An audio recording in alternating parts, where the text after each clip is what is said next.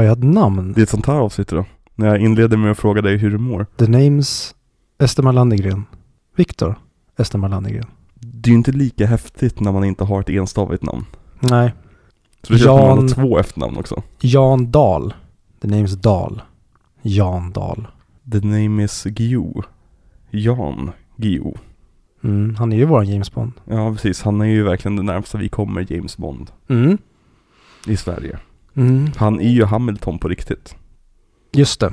Det är så det ligger till med Jan Guillou. Vad har du för relation till Jan Guillou? Mm, nej, men han har varit en stor förebild för mig. Mhm. Framförallt hans fantastiska karaktärer som spelades av, eh, minns jag inte ena namnet, men av Gustav Skarsgård i eh, Ondskan. Mm. Mm. Han var alltid en förebild Mm. för hur jag ville uppträda när jag började skolan. Skiten igen. Mm. Mm. Så eh, det är väl mest det. Ehm, de mest osympatiska sidorna av Hamilton har jag också försökt anamma. Okej. Mm. Så det är väl det. Min, min relation till Jan Guillou, det är det att jag är ett väldigt stort fan av hans arbete. Speciellt den här intervjun han gjorde som eh, osnuten 17-åring. När han pratade om hur han tog sig ur att göra värnplikten. Den armén tycker jag är underbar. Så den armén. Nej förlåt, den intervjun tycker jag är underbar. Men den armén är också underbar. Den, aha, okej, ja. Men eh, har du sett den intervjun? Nej. Nej, med och med att han är fransk medborgare lyckades han mygla sig ur. Han var jättenöjd med det. Och det verkar, han pratar ju så här överklass-svenska också så här. Mm, ja, med tanke på den, eh, sitta, den rådande lagstiftningen när det kommer till utländska medborgare så finns det ju faktiskt eh, lite, ja exakt, ja. Det, Mm. det Men jag har också relation till honom genom Alla mot alla. Jaha, ja, ja jo, men det är han ju. Han och Ann-Marie Skarp eller? Nej, han har tävlat med Alex Schulman där. Ja, åh Eh, nej, minst ett par gånger. Och eh, då framstod han faktiskt som ganska rolig. I Mm. början tyckte att han var ganska stiff. Mm. Men efter ett tag så värmdes han upp och eh, var faktiskt ganska men, skojig farbror. Mm. Nej, men jag kan tänka mig att han är väldigt kul att umgås med. Han vet ju väldigt, väldigt mycket. Han tror kanske att han vet mer än vad han Och vet. Han har väldigt mycket allmänbildning om man säger så. Han, vet, han, han, han kan föra en konversation väldigt lätt tror jag. Jag tror att han är en utmärkt konversationalist. I min tanke bara. Mm, Mm. kanske han är. Välkomna tillbaka till Audio Video Klubben. Audi gör videoklubben. Audi gör videoklubben är en väldigt bra podcast. Nice. Mm. Jag tänkte nästan så här, kommer Victor sjunga Audio Video Klubben, Audio Video Klubben, Audio Video Klubben. Jag kanske sparar den till Ja. när ehm, det inte finns en lika magisk Bondlåt. Exakt. Det är, och det temat jag precis sjöng, det spelas ju knappt i filmen som vi ska se idag. You know my name börjar ju med samma noter eller toner och sen övergår den till någonting Men eh, annat. vi, vi ska ju prata Bond, Victor. Mm? Vi ska ju prata James Bond. Bond, James Bond. Casino Royale. Vi ska prata om Daniel Craigs Bond-filmer. Ja, För vi är båda ett väldigt stort, liksom, eller okej, kanske mer när man var yngre, men vi är båda väldigt stora fan av liksom Bond. Om jag har förstått det rätt. Du, vad är din relation till Bond? jag tror i så fall att du är ett större fan till Ja. Bond än vad jag är. Min relation till Bond det är ju egentligen genom att de gick på tv jämt Mm. när man var liten. Och framförallt så, jag var ju mer fascinerad av typ Jaws, eller Mm. Hajen som man sa, och Mm. Moonraker, för det var, då var de i rymden, så det var jävligt häftigt. Exakt. Men framförallt min relation till Bond, det är Roger Moore. Jag har inte så mycket relation alls tror jag till varken... Sean Connery har jag typ ingen relation till. Mhm. Eh, jag kan inte komma på, liksom, jag har inga frames eller några segment i mitt huvud från någon Sean Connery-film. Inte Timothy Dalton heller och Pierce Brosnan, då kände jag, då var jag intresserad av helt andra grejer när de filmerna kom. Mm. Jag tyckte mest att det var coolt att se gadgetsarna. Jag tyckte Mm. inte filmerna i sig var så intressanta, mer än att ja, det var en osynlig bil. Mm. Och eh, just Goldeneye var väl den jag kanske höll närmast hjärtat, men Mm. det var efter jag hade sett Sagan om ringen för att Sean Bean var med i den. Jaha, okej. Mm. Ja. För när jag såg Sagan om ringen, då var ju han Alec för mig. Mm. Det är som, jag, jag är uppväxt med Bondfilmerna. Det är som det, jag och min kusin Ludde, som vi nämner ovanligt. Du har ju träffat Ludde nu. Mm. Såg han ut som han tänkte att du gjorde? Som, han, ja, som du tänkte att han gjorde? Ah, Han är ju fan längre än vad du är nästan. jag trodde att en annan person var Ludde Okej. innan jag fick reda på att det var Ludde. Okej, ja. Nej men eh, jag och han, vi, vi kollade ju väldigt mycket på Bondfilmerna när vi var hemma hos honom. Eh, nej men vad fan har du på dig? Jag har fått en jultröja. Du har ju den amerikanska Rudolf Andersson på, på magen. Ja, synd att jag inte fick den här innan vi spelade in Sune. Verkligen, för du kunde ha haft på den under pulkavsnittet till exempel. Ja. Eh, eller hugga granavsnittet. Men det går vi igenom i julkalendern som finns uppe, vänta det här släpps i januari. Exakt. Den, den finns fortfarande uppe för er patrons. Om inte SVT, Eva Hamilton är jag på att säga, Silla Bänke har jagat ner oss. Ja, precis, exakt. Eh, fan vad kul det var med jul. Och Avatar och grejer. Visst, visst var den bra, Avatar 2? Ja, var den det? Eller jo, den var det. Eller var den det? Eller var den det? Eller var den det? Eh, Lite hemlighetsmakeri här, men vi har inte sett Avatar 2 än, för vi spelar in det här i mitten på december. Ja, Ja. För vi är ute i god tid för en gångs skull. vi försöker vara det. Ja, det är väldigt skönt. Mm. Ehm, vart var jag någonstans? Just det, min relation till Bond. Nej men jag och min kusin Ludde satt alltid och kollade på Bondfilmer. Det var Bondfilmer eller Titanic som vi satt och kollade på. Eh, och vi såg ju alla Bondfilmer. Och det är liksom, jag har bra relation med det som varenda jävla Bond. Förutom Timothy Dalton. Har du sett någon av hans filmer? Alltså jag, som sagt, den enda Bondfilmen jag, eller de enda Bondfilmer jag sett sen 2000-talet typ Mm. är Craig Bond. Mm. Jag kan ha säkert sett någon Pierce Brosnan-rulle på 2000-talet. Mm.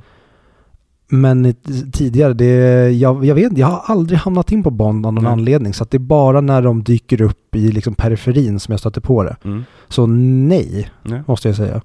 Men Timothy, Timothy, Timothy Dalton-filmerna, de var ju här lite grann det som Bond gör nu också, att de skulle vara gritty och realistiska. Och saken är att de är ju typ inga äkta Bond-filmer. Så jag, jag tyckte inte riktigt mycket om dem. De är bra filmer, väldigt bra actionfilmer. Men du skulle kunna byta ut hans namn mot Ethan Hunt i typ varje scen och det skulle vara samma film liksom. Mm. Eh, men eh, de minns att jag inte tyckte om just att de hade liksom inga, inga gadgets och Bond var så arg och sur och liksom, ja. Eh, så då, Som han egentligen är. Ja men precis, Nej, men, så jag, jag gillade ju väldigt mycket Connery Bond. Alltså det här med de gråa kostymerna och de här larviga ga- gadgetsen som han hade, och liksom GPS i bilen och allt sånt där häftigt som inte finns på riktigt. Mm. Har du någon favorit Bond? Alltså för mig är ju... Alltså det är ju Moonraker, men inte för att Moonraker är... Jag har ju liksom ingen, inget minne av filmen, Mm. Hur den håller som film, utan det är för att det var den jag såg och gärna försökte se när den kom på tv. Mm. Just för att de skulle ut i rymden och för att Jaws var med. För Ja, Jaws var så jäkla häftig. Mm. I övrigt så tyckte jag aldrig att... Det var typ Odd Job som jag verkligen fastnade för också som Bond skulle för han var Mm. lite... Du gillade när det var lite mer comic booky kanske? Ja, ja men precis. Det var Ja. det jag ville ha. Jag gillade som sagt också när, när man fick se gadgetsarna. Mm. Men jag tyckte det var så mycket tråkigt in between. Mm. Alltså tyckte jag att kvinnodelarna i Bondfilmen var helt ointressanta. Mm. Jag har aldrig varit speciellt intresserad av actionfilm heller, det är inte idag heller. Eh, så att det var just bara de här, ja men jag hade hellre, jag hade nog gärna hellre sett typ en, en tecknad Bond. Mm. Där det var mer som en comic book som du säger. Och det var väl det att jag kanske skulle uppskatta det mer idag om jag såg om dem. Mm. Men det är liksom ett, antingen, jag känner att antingen ska jag ta mig igenom alla, Mm. Eh, eller så får det vara. Och jag har fortfarande aldrig haft ett sug ens i närheten av att Det är ta så upp många dem. filmer och de, de är alla likadana också, det är som problemet med dem. Att om man ska se dem i följd. Ja, det finns ju liksom inget narrativ att säga, ja, du börjar med den och sen Nej. kanske de byter ut skådisarna och så har vi en följetong genom hela, utan det är ju verkligen, Precis. det känns som att Ja men status quo. Ja. Det är som en sitcom nästan. Ja men så även, även om vi skulle, om vi skulle sätta oss ner och kolla alla Marvel-filmer Mm. Så är det ändå så att det byter mellan filmerna, byter lite grann vad filmen handlar om, även fast mycket är samma ändå liksom. Det skulle vara ett lättare projekt än alla Bond-filmer tror jag, för att alla Bond-filmer är ju verkligen, de är ju identiska. Så även jag som älskar Bond, liksom, och jag vet att alla filmer inte är identiska, så har de ju fortfarande exakt samma typ känsla allihopa. Så Mm. jag tror att det skulle bli väldigt jobbigt. Jag brukar oftast ge upp någonstans mot slutet av Roger Moore när jag brukar försöka ge, ge mig på det där.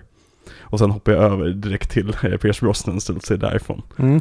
Kanske är så att jag skulle uppskatta Pierce Brosnan-filmerna Mm. mer idag, alltså utifrån att just ta typ uh, Dine of the Day. Mm. Inte att just det skulle vara en bra film, Nej. det skulle mer vara en kul film. För att det, det jag minns Exakt. av den är ju att den är helt bedrövlig. Den är sinnessjukt dålig.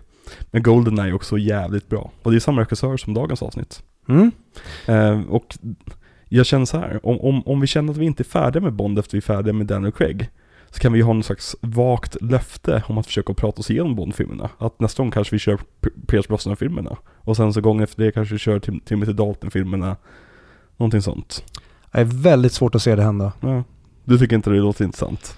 Nej, alltså det finns så många filmserier, regissörer och sånt som jag tror inte ens den skulle ta sig in på min topp sju, ja, inte topp 100 tror jag. Mm. Okej, Mm. lyssnare, ni får skriva till Viktor, hem till honom, brev, skrivna brev. Nej, nej, gör så här. Klipp, ni vet som i fil- filmer när någon skickar hotbrev, när de liksom klipper ut rutor ur en tidning med olika bokstäver. Mm. Gör så, skriv massor av sådana brev om att ni vill se oss, ni vill höra oss eh, täcka alla James Bond-filmer i ett och samma avsnitt. Eh, och skicka det hem till Viktor, så, så ska ni övertala honom. Mm. Eh, jag kan göra så här, skulle vi få 100 Patreons då på? Ska vi ha det som mål? Det blir ett straff för mig. Ja, verkligen. Alltså jag ser ju hellre alla James Bond-filmer än att se typ fyra Transformers-filmer. Även fast jag skulle vara väldigt glad i att köra Michael Bay, just för att det skulle bli så kul. Ja, Okej, jag ser mycket hellre Transformers. Ja. Transformers för mig, det är verkligen, ettan, ettan är bra, tvåan är bedrövlig, men det blir kul för att den är så pass bedrövlig. Trean är helt okej, och sen därefter fyran och femman, det är, så här, det är noise. Det är bara visual noise hela tiden. Mm, jag vill minnas två eller trean som kul. Mm, ja men precis. Det känns som att de, de tar i lite grann där. Mm. De, de, ja.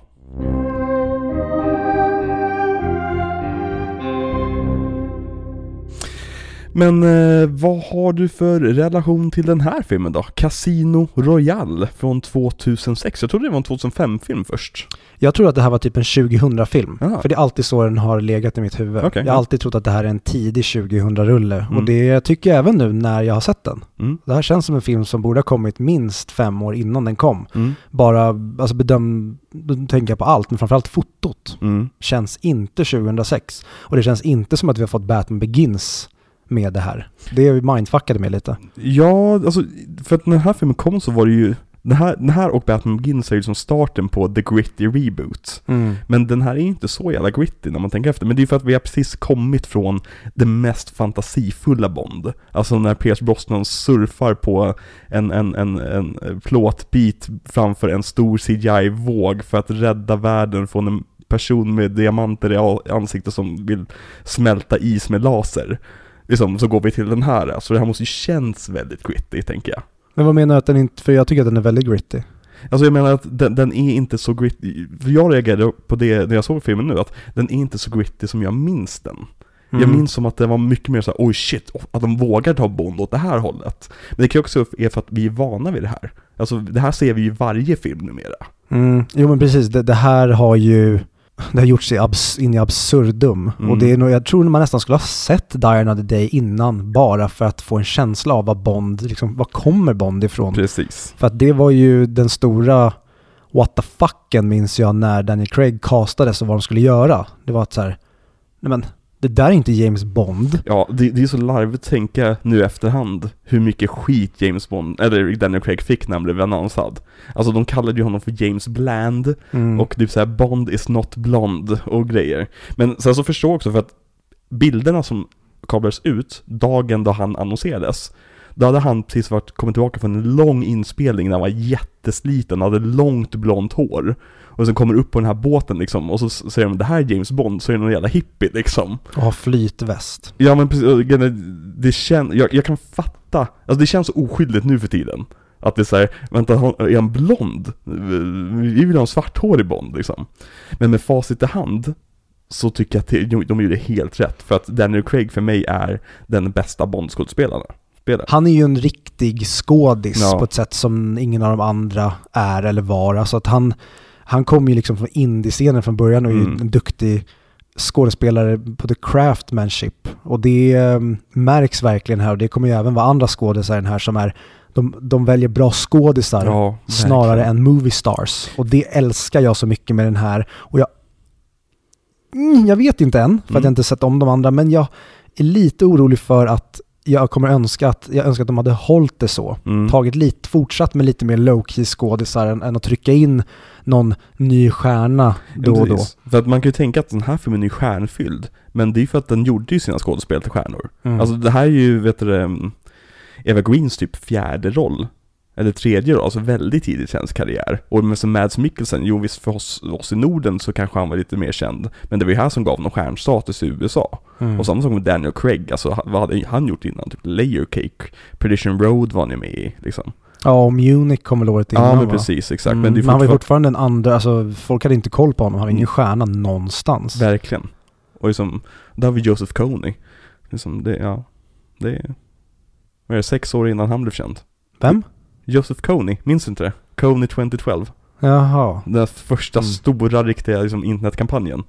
För han ska ju spela Joseph Ko- Kony. Ska han? Han heter inte Joseph Kony för de kunde inte döpa honom till det. Mm. Men hans, hans terroristgrupp heter Lords Resistance Army. Det vill säga Joseph Ko- Konys armé. Mm. Så Bond kämpar mot Joseph Kony i Casino Royale. Ja. Okej, vad tyckte du om den här filmen kortfattat? Eh, den är typ perfekt. Mm? Den kan... Det eh, finns alltid grejer som man kan tweaka och twerka med, Mm. men eh, den här filmen är... Det är så här du introducerar... Alltså om du ska göra en reboot eller vad man säger, det är så här du gör en reboot och framförallt i, i det här stadiet i hans karriär. Mm. Det här är verkligen Bond Begins på ett sätt som inte gör att det här är Bond Begins, han ska få sitt Mm. vapen, han ska få sin eh, Batmobil, utan Den här återhållsamheten som Solo saknade. Ja, och jag vill inte ens... Åh, så, Soul, den, den gjorde ju inte ens någonting för hans Solo. Den var ju Nej. bara så här, har ni sett de här som vi har sett i film tidigare? Här fick han den, här Idag- träffade han honom. Idag hade det ju varit en Disney Plus-serie. Åh, 100%. verkligen. Och det hade varit nog kunnat vara, tänk om den, de hade kunnat göra Solo istället för Andor. Ja. Men jag har inte sett Andor så jag kan inte säga någonting. Jag gillar, alltså desto fler gånger jag ser Solo, desto mer tycker jag om den. Just för att den, den är rätt oskyldig på ett sätt. Alltså den, den, den försöker sig inte på någonting, men den, jag tycker inte den trampar på några större tår heller, utöver just de här, här får du pistolen, här får du ditt namn, här får du jackan, här möter du Chewbacca. Men utöver det så, så gillar jag att det bara handlar om en heist, liksom. Men sen så ska Ja. de klämma in där rebellbitarna och det är där den börjar fallera lite. Mm, och det var ju samma problem med Rogue One. Jag tyckte Mm. också om Rogue One tills de skulle blanda in liksom huvudplotten i Star Wars-universumet. Mm. Och jag tycker att Solo, jag har bara sett den en gång, Mm. men jag minns att den har inget existensberättigande Nej. utan de har lika gärna kunnat ha en ny karaktär Exakt. och göra en rolig liksom heist eh, Star Wars-film. Men de skulle just trycka in honom där och jag hade önskat om de kunde vänta. Vänta Ja. tills liksom det tionde Star Wars-projektet i den nya eran istället för att göra det som liksom den, vad var det, den andra spin-off-filmen va? Ja, Efter precis. Rogue One. Ah, märkligt. Jag tycker synd om eh, Alden Ehrenreich, vad heter, heter, heter han så?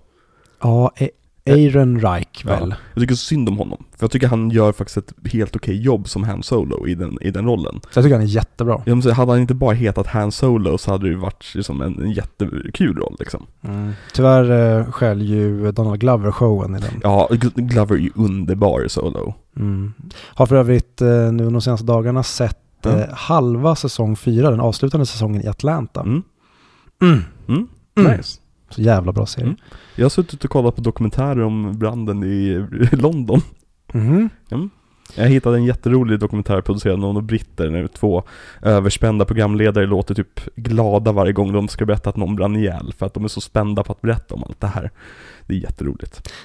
Det klippet du skickade Mm. på det, det, det kändes som att de var programledare från det här En plats i solen. Mm. Där det är brittiska Exakt. programledare som ska sälja hus till folk nere i Spanien. Ja men det här med att de ska vända sig till kameran när det är deras tur att börja prata och Ja. grejer. Alltså det, jag älskar det, det var så cheesy.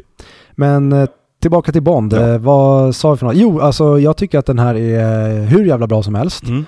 Och eh, ja, den har ju åldrats helt, alltså.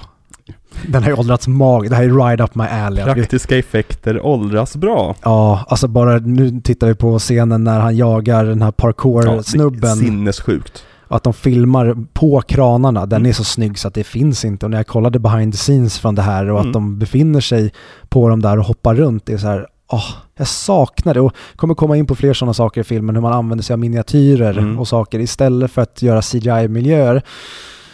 No time to die, will you just die? Känner jag. Och då har vi inte ens kommit fram dit än. Nej.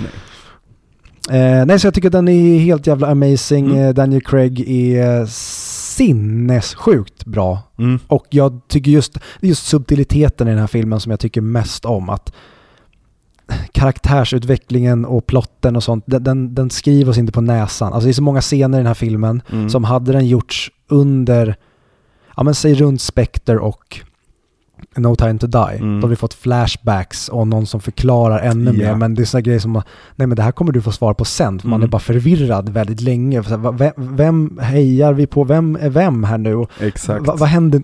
Va, varför bråkar de för? Mm. Och sen så får vi så här, bam, svar på allting. Mm. Men vi får inte svar på allting för Nej. att Bond är fortfarande ute och cyklar. Precis. Åh, nej men den är jätte, jättebra. Vad Mm. tycker du? Jag bestämde mig den här gången. För att jag, allt, varje gång jag ser den här filmen så är jag så okritisk mot den. Jag är så otroligt okritisk. Jag, jag bara köper den rakt av. Jag älskar den här filmen generellt sett. Så jag bestämde mig för den här gången att, nej Alex, nu ska du försöka sitta och vara liksom nykter så att säga och kolla på den här filmen. Försök tänka bort din nostalgiska och liksom känslomässiga reaktion på allting. Vilket är dumt i huvudet, men jag behövde utmana mig själv lite grann kände jag. Tänk att det här är, ehm, åh, vad heter han? Som eh, John Krasinski spelar nu. Ja, Jack Ryan. Exakt, tänk dig att det är Ex- Jack Ryan istället. Precis den tanken jag hade under filmen. Jag ska tänka att det här är Jack Ryan. Och jag älskar filmen fortfarande. Men, jag tycker att den har strukturproblem. Mm, ska vi gå in på dem direkt då? Varför inte? Mm. Jag tycker. Bond besegrar Joseph Coney. Går upp till sitt rum igen. Torkar av, tar av sig tröjan, torkar av blodet, står och putar med munnen. Går ner och spelar. Spelscenen klipps av att nu är slutspelat, han går upp till rummet igen. För att trösta Vesper. Det kunde ha varit en scen. Den har mycket sånt, känner jag. Och då är hela den här tiden när frågan är, vill jag ha mer av det jag tycker om? Eller vill jag ha en effektiv film? Och de två vargarna, så att säga, de bråkar inom mig konstant med den här, när det kommer till den här filmen. För jag tycker också att femte akten inte har något existensberättigande utöver att den är perfekt. Berätta mer. Jag tycker att de kunde ha klippt, tagit det som de gör i femte akten och lagt det på slutet av jaktscenen. Men jag gillar också att vi tror att vi har fått ett slut på filmen. Bond sitter lugn och ser på solnedgången tillsammans med tjejen, allting är färdigt. Och sen börjar en ny konflikt. Jag tycker om det, men strukturmässigt, alltså studio executive i mig, vill, jag vill dra fram pennan och bara typ stå ihop de här två scenerna. Mm. Men är, är inte det lite ett, en Bond-ursäkt? Att Bond är inte så mycket, du ska ha en perfekt tight struktur som Nej. att det, det kan vara ett par missions innan huvudmissionet i filmen Ex- kommer. Och det tycker jag väldigt mycket om. Mm, och jag är väldigt kluven till det, Mm. precis som jag är kluven till det som du sa. Att vilja att de ska dra ut på det ännu mer. Mm. Eller hade jag velat tajta till det här? Mm. För att nu får vi någonstans mitt emellan. Jag tycker inte det är ett problem, men det är som att säga, jag, jag vet inte riktigt om det är här jag vill befinna mig. För jag hade typ kunnat, det, det finns ju, om man skulle vara liksom en, okej, hur, hur ska vi göra en så tight och bra film som möjligt? Då kan du ju klippa bort ett och ett halvt mission typ. Alltså du hade kunnat slå ihop delen på typ Bahamas, ehm, Ta bort hela museibiten. Exakt, denna delen hade också med, och med flygplatsen också egentligen. Du hade kunnat på något sätt bara göra så att de får eh, eh, bara ett rakt spår det. Sen ska vi på huvudmissionet med liksom Casino Royale. Alltså på riktigt, om de hade fått, fått slut på pengar under inspelningen skulle de tekniskt kunna göra så att Bond ringer M och säger flygplats i Miami, skicka dit folk. Och sen får vi se på nyhet nu hur skurken grips. Ja. Precis, men Mm.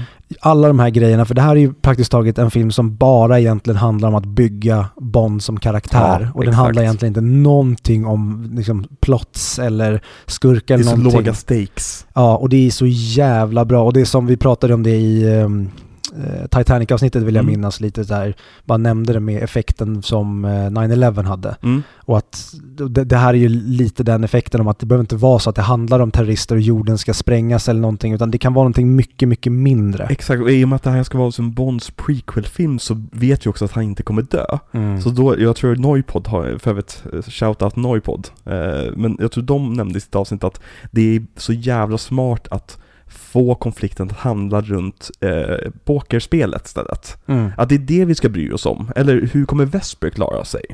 För att vi vet att Bond kommer överleva. De gör lite, jag tycker här med att han blir förgiftad det, det, jag gillar den scenen för det, när han kommer tillbaka är sånt jävla triumph moment för honom. Där han verkligen får vara James Bond. Och sätta sig ner och vara dryg mot skurken som precis försökte döda honom. That last hand nearly killed me, säger Ja men precis, exakt. Almost killed me. Men scenen i sig behövs ju egentligen inte. Nej, och det, det, det är mycket för att den här filmen är väldigt nästan, alltså mycket är ju rakt av adapterat från boken och det är väl en sån här grej som Mm. de vill ha. Men i boken då, som jag förstår då blir han, eh, det är en person som sätter upp en pistol mot ryggen på honom eh, och han typ ramlar baklänges och säger att han svimmade. Mhm, Och då mhm. försöker de på något sätt göra något mer liksom Ja. cinematiskt av det. Och du får in lite gadgets, lite Q-vibes över det hela också. Precis, och visa just de här väldigt eh, down to earthiga gadgetsna i den här. Exakt. För det tycker jag så otroligt mycket om när han trycker på bara facken i bilen. Mm. Och det finns ingenting övernaturligt överhuvudtaget. Du ser liksom små manicker som ligger där och en pistol. Det är bara Mm. fack som fälls ut med en liten robotfunktion. Det jag hade hoppats egentligen med, med just de typerna av gadgetserna, det hade varit att när, man, när, man, när vi byter tillbaka till bilden på liksom kontroll, eller vetenskapsmännen som sitter i kontrollrummet. Nu får vi för övrigt eh, filmens absolut fulaste shot när de har den sämsta greenscreenen i världshistorien när Le Chiffres tjej kommer in på Oh, båten. oh, jag la inte ens märke till den. Ah, den gör ont. Ja. Nej men, eh, Nej men eh, delen med förgiftningen. ja, ja, jo, ja, gadgetsarna. Jag hade vetat, när man klipper tillbaka till de som sitter i kontrollrummet, så hade det varit bara som en grej att det, det är ett Q på dörren. För de är Q-branch. De är Q. Vi har ingen Q. Vi har en grupp människor som är Q. Det hade varit ett väldigt liksom, verklighetsbaserat och grounded sätt att få in Q i filmen. Mhm. Nej, jag, jag tycker väldigt mycket om det med filmen, att den inte behöver berätta det. Mm. Nej, så- jag, jag säger inte, inte att de hade som överdrivet, jag menar att bara när vi ser dem stå där och prata med Bond liksom så här: No but in five minutes he's dead. Liksom att vi bara har liksom en, en frosted glass Q på glasdörren som de har. Bara, bara någonting, de behöver inte ens det, men i mitt huvud så är de Q. Och de var... ja men det är de ju. Ja men precis. Och därför blir jag lite besviken när Q introduceras som två filmer. Mm. Eh, det ska bli jävligt intressant att se Mm. hur de håller sig kontinuitetsmässigt med liksom, filmerna och vad, här, om, om det här ska vara starten, lite som, eh, nej inte alls som, men lite som eh, Disney Wars. Hur, så här, ni, ni, ni ska göra en, en filmserie nu med James Bond här. Eh, vet ni vart vi är på väg? Mm. Eller börjar ni med den här filmen och så ser vi hur det går? Och det är jag lite orolig för att vi inte kommer att få. Att det kommer vara lite, eh, just det, vad hade vi om tidigare filmen? Ja men då kan vi pingponga in det i nästa film och så fick vi det här förra filmen, så pingpongar vi, pingpongar vi det. Men de hette ju sådär, äh, vi skriver om deras namn bara, de var egentligen inte den organisationen. Det, Exakt. Och de, Det- de försöker göra Bond till arbetarklassen i den här filmen. Men sen i Skyfall bara, nej. ja, den, det vill jag minnas som är jävligt skumt. Ja. Eh, men samtidigt, han bekräftade aldrig här. Nej men... Utan det, då kan man säga, ja men eh, hon, hon är dålig människokännare. Fast han är ju arbetarklass i den här filmen, som till exempel när de frågar om shaken och stöd. Do I look like I give a damn? Ja men då är han ju lack. Jo jag vet men han, han har ju en arbetarklass-vibe i sig. Om jämför med Pierce Brosnan eller, eller Sean Connery som är verkligen så här stiff upper lip adelsbritter liksom. Så är han liksom en, en råbarkad person som har slagits på skolgården liksom. Mm, ja, men, det, men det tycker jag inte jag, vad jag vill minnas, att Skyfall sabbar. Mm. Snarare än att, alltså han, han är ju fortfarande ett orphan, Mm. så, men han, har inte, han, han kommer från pengar, men han är lite som Bruce Wayne som aldrig fick växa upp liksom med Alfred. Utan Mm. det var så här, äh, skicka bort honom. Eh, vad heter han, Rutger Hauers karaktär, bara så här, ta bort honom, skicka honom på barnhem och sen kommer han tillbaka för att hämnas när han är vuxen som Batman. Exakt. Eh, men det ska bli intressant att se de grejerna eh, i den här filmserien. Verkligen. Eh, men till förgiftningen. Mm. Jag tycker det är så jävla bra för att jag tror just att många kan se många av scenerna i den här filmen som att man undrar, kommer Bond ramla ner från kranen och dö? Mm. Kommer Bond eh, ramla av lastbilen på flygplatsen och dö? Kommer han bli förgiftad och dö? Mm. Men filmen säger inte alls det, utan allting bara handlar om att så här, kommer han hinna i tid? Exakt. Kommer han hinna tillbaka så att Le Chiffre inte får vinna pokerspelet? Precis. Och det, det är väldigt snyggt gjort. Det är rätt sätt att göra det på. Mm, verkligen.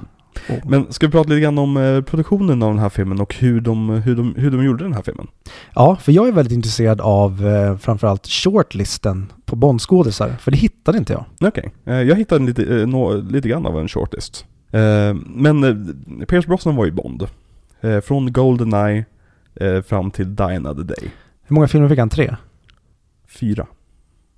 Vilka är det? Goldeneye, The World Is Not Enough. Eh, nej, Tomorrow Never Dies kommer först. The World Is Not Enough och eh, Die Another Day. Mm. Har jag för mig. Säkert någon jag glömt där.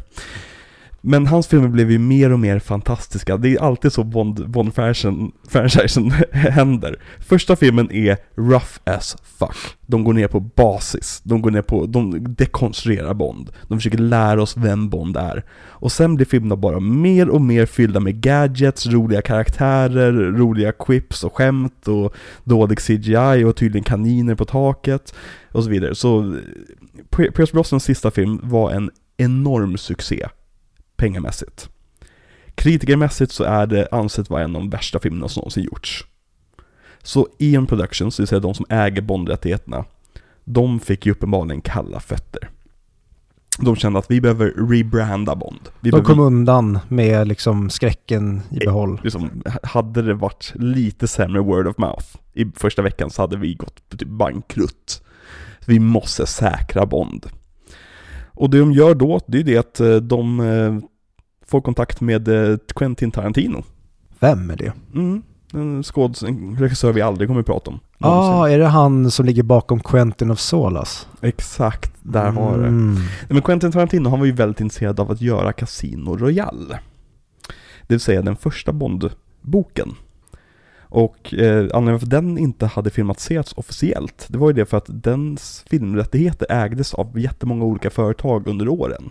På grund av att det kom filmatisering av den 67. Med Woody Allen och eh, Peter Sellers. Och även Orson Welles. Men det är ju en parodi på Bond, den filmen. Mm. Där han är jänkare va? Och heter Jimmy Bond. En av James Bonden är jänkare och heter Jimmy Bond. Det finns många, alla är James Bond i den filmen. Det är en del av skämtet. Eh, nej men, eh, så Quentin Tarantino, han, han visste ju att Ian Productions hade ju nyss fått tillbaka rättigheterna till Casino Real, efter all tid liksom. Och han kände att, kan inte jag få göra en Casino Real-film med Pierce Brosnan som utspelar sig på 60-talet? Och Ian Productions sa, Nja. Alltså vi gillar idén med Casino Royale men Pierce Brosnan vill vi inte ha kvar och den får inte utspela sig på 60-talet. Vad håller du på med? Eh, så de anställde Martin Campbell istället. Som hade gjort eh, till exempel eh, eh, Goldeneye. Han har också gjort Green Lantern men det gjorde han tre år senare. Har du sett Green Lantern? Ja. Totalt osebar film. Mm, där är frågan hur mycket det är hans film. För att han verkar ju uppenbarligen vara en väldigt kompetent regissör. Ja men det är det. Campbell, han är en sån här person som, när han gör film som han bryr sig om, då blir det jättebra. När han inte gör någonting som han bryr sig om så blir det verkligen paj, alltså skitkast bara. Vad mer har pannkakan gjort? Han har till exempel gjort eh, Edge of Darkness. Den här kids, kidnappningsfilmen med, Mel Gibson. Ja, Mm. exakt. Ja, Såg du den? Ja, det var en riktig stinkare. Vad jag vill jag minnas i alla fall. Eh, han gjorde också Legenden om Zorro, alltså uppföljaren till Zorro-filmen. Men också första Zorro-filmen. Och det är Mm. också så här, det den första är riktigt bra. Den andra var bedrövlig. Hmm. Ja, då kanske det var det de var avskräckta från, så de kanske inte ville låta honom göra Quantum of Solace då. Mm. Att han kanske ska vara en starter och inte en uppföljare. Ja men det är ju lite så, så för Goldeneye blev jättelyckad. Och den, den tycker ju de flesta om liksom, trots soundtracket.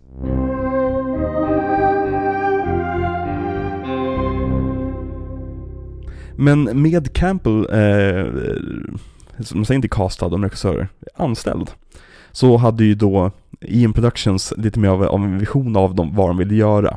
De ville ta ner Bond på marken. Ingen jävla plott om någon laser från rymden som ska förgöra jorden. Ingen liksom massvis av gadgets som räddar Bond i varje situation där han är helt förberedd på exakt vad som kommer hända under filmen liksom. Det tar vi längre fram. Exakt. Nej men den här filmen skulle vara down to earth. Det skulle vara praktiska effekter, ingen jävla CGI. Alltså det, är- det är så kul, skönt att läsa Ions citat från den här tiden. För de säger verkligen att med CGI trodde vi att vi kunde göra vad vi ville. Vi insåg rätt snabbt att vi inte kan göra alls vad vi vill. Så därför bestämmer vi oss för att bygga ett gigantiskt Venedighus liksom, som ska sjunka i realtid. Mm. Mm. Tänk om eh, de hade kunnat eh, läsa det citatet typ 15 år senare och eh, fortsätta så. Eller hur? För praktiska effekter, vad gör de, Viktor? Åh, de ger oss glädje, med oss trygghet. Praktiska effekter, de åldras som vin. CGI åldras som mjölk. Om ens det. Ja. Nej, men det är verkligen, det är gott när det är iskallt kanske. Men de, filmen fick ju då en budget på 150 miljoner dollar. vilket är en jättestor budget. Eh, men det är ju också James Bond, det är ju eh, Englands största franchise, typ enda franchise praktiskt taget. Ja, förutom Harry P. Eh, och den var ju mitt uppe i full swing vid det här laget. Mm. Eh, så de, de gav den här filmen, de ville verkligen satsa på att göra det här ordentligt och det märks att de hade så mycket kärlek för materialet. Det, tycker jag, det märker man i filmen. Alltså det känns som att de det här känns som en film de ville göra, snarare än en film de behövde göra för att tjäna pengar. Mm, verkligen. Och det, det, det, sånt skiner igenom så lätt. Och bara i sån här scenen vi kollar på nu, när Bond kliver upp ur havet och liksom får det här äh, ögonblicket som oftast brukar tilldelas Bondbrudarna. Det är ju också, för oss är det helt naturligt att vi ser en sexig karl på skärmen. Men 2006 var det inte, alltså det är svårt att tänka sig hur, hur nära vi är i tiden ändå, men då var det inte naturligt att se en man gå upp ur vattnet och vara sexig på det sättet. Oh, alltså det, det känns verkligen som att de här är de, om man då ska säga att de är fräscha och lite progressiva. Mm. Här är de det för att det funkar. Mm. Vi lägger in det där det funkar, inte Exakt. för att vi på något sätt ska tjohorna in det för att det just nu är mode på sociala medier. Jag tycker att den här filmen saknar en tysk, nej, rysk vetenskapsman som skriker på svarta kvinnor om att den svarta rasen kan utrotas av honom. Mm. Ja, det är väl det som kanske hade kunnat göra den här filmen perfekt. Ja men precis, exakt. Det är en fem av fem. Eh, Men en ny Bond ska ju castas, såklart. Och praktiskt taget alla unga skådespelare från det brittiska samväldet eh, testfilmade. Det är kanske därför nu du inte hittar en shortlist, för att den shortlisten bestod av varenda jävel. Den enda som dök upp, Mm. det var David Tennant. Och det var för att någon nyligen hade skrivit en jävla artikel om att David Tennant var glad eh, i backspegeln över att han inte hade fått Bond, för då kunde han göra Doctor Who. David Tennant hade ju inte funkat fem öre känner jag. Nej. Men å å andra sidan kanske, Jo, vet han skulle sagt? Nej. Hello, father. I, I mean M. Mm. Mm. Och så kunde Barty Crouch med en Hitler-mustasch varit M. Då hade ju Matt Smith varit bättre. Om man ska ta en Doctor Who-skådis tänker jag. Ja, absolut. Han har ju en intensitet. Alltså, Mm. man vill ju ha en Bond som är lite ondskefull inuti. Ja men han ska, alltså Bond ska inte vara en sympatisk härlig snubbe. Nej. Det ska vara en snubbe som balanserar, han, han kan lika gärna vara the bad guy. Men av någon anledning så är han så pass karismatisk att vi hejar på honom. Jag tycker det är så kul med de här Bond-filmerna, hur de pratar om så här engelskt inflytande. I en tid när England är så otroligt meningslöst land som det bara kan bli. De Mhm. pratar lite grann om liksom M- MI6 som att det skulle vara CIA, liksom. Mm. Jag tycker det är väldigt roligt. Eh, men på den här shortlisten då som jag hittade, där har vi då Karl Urban.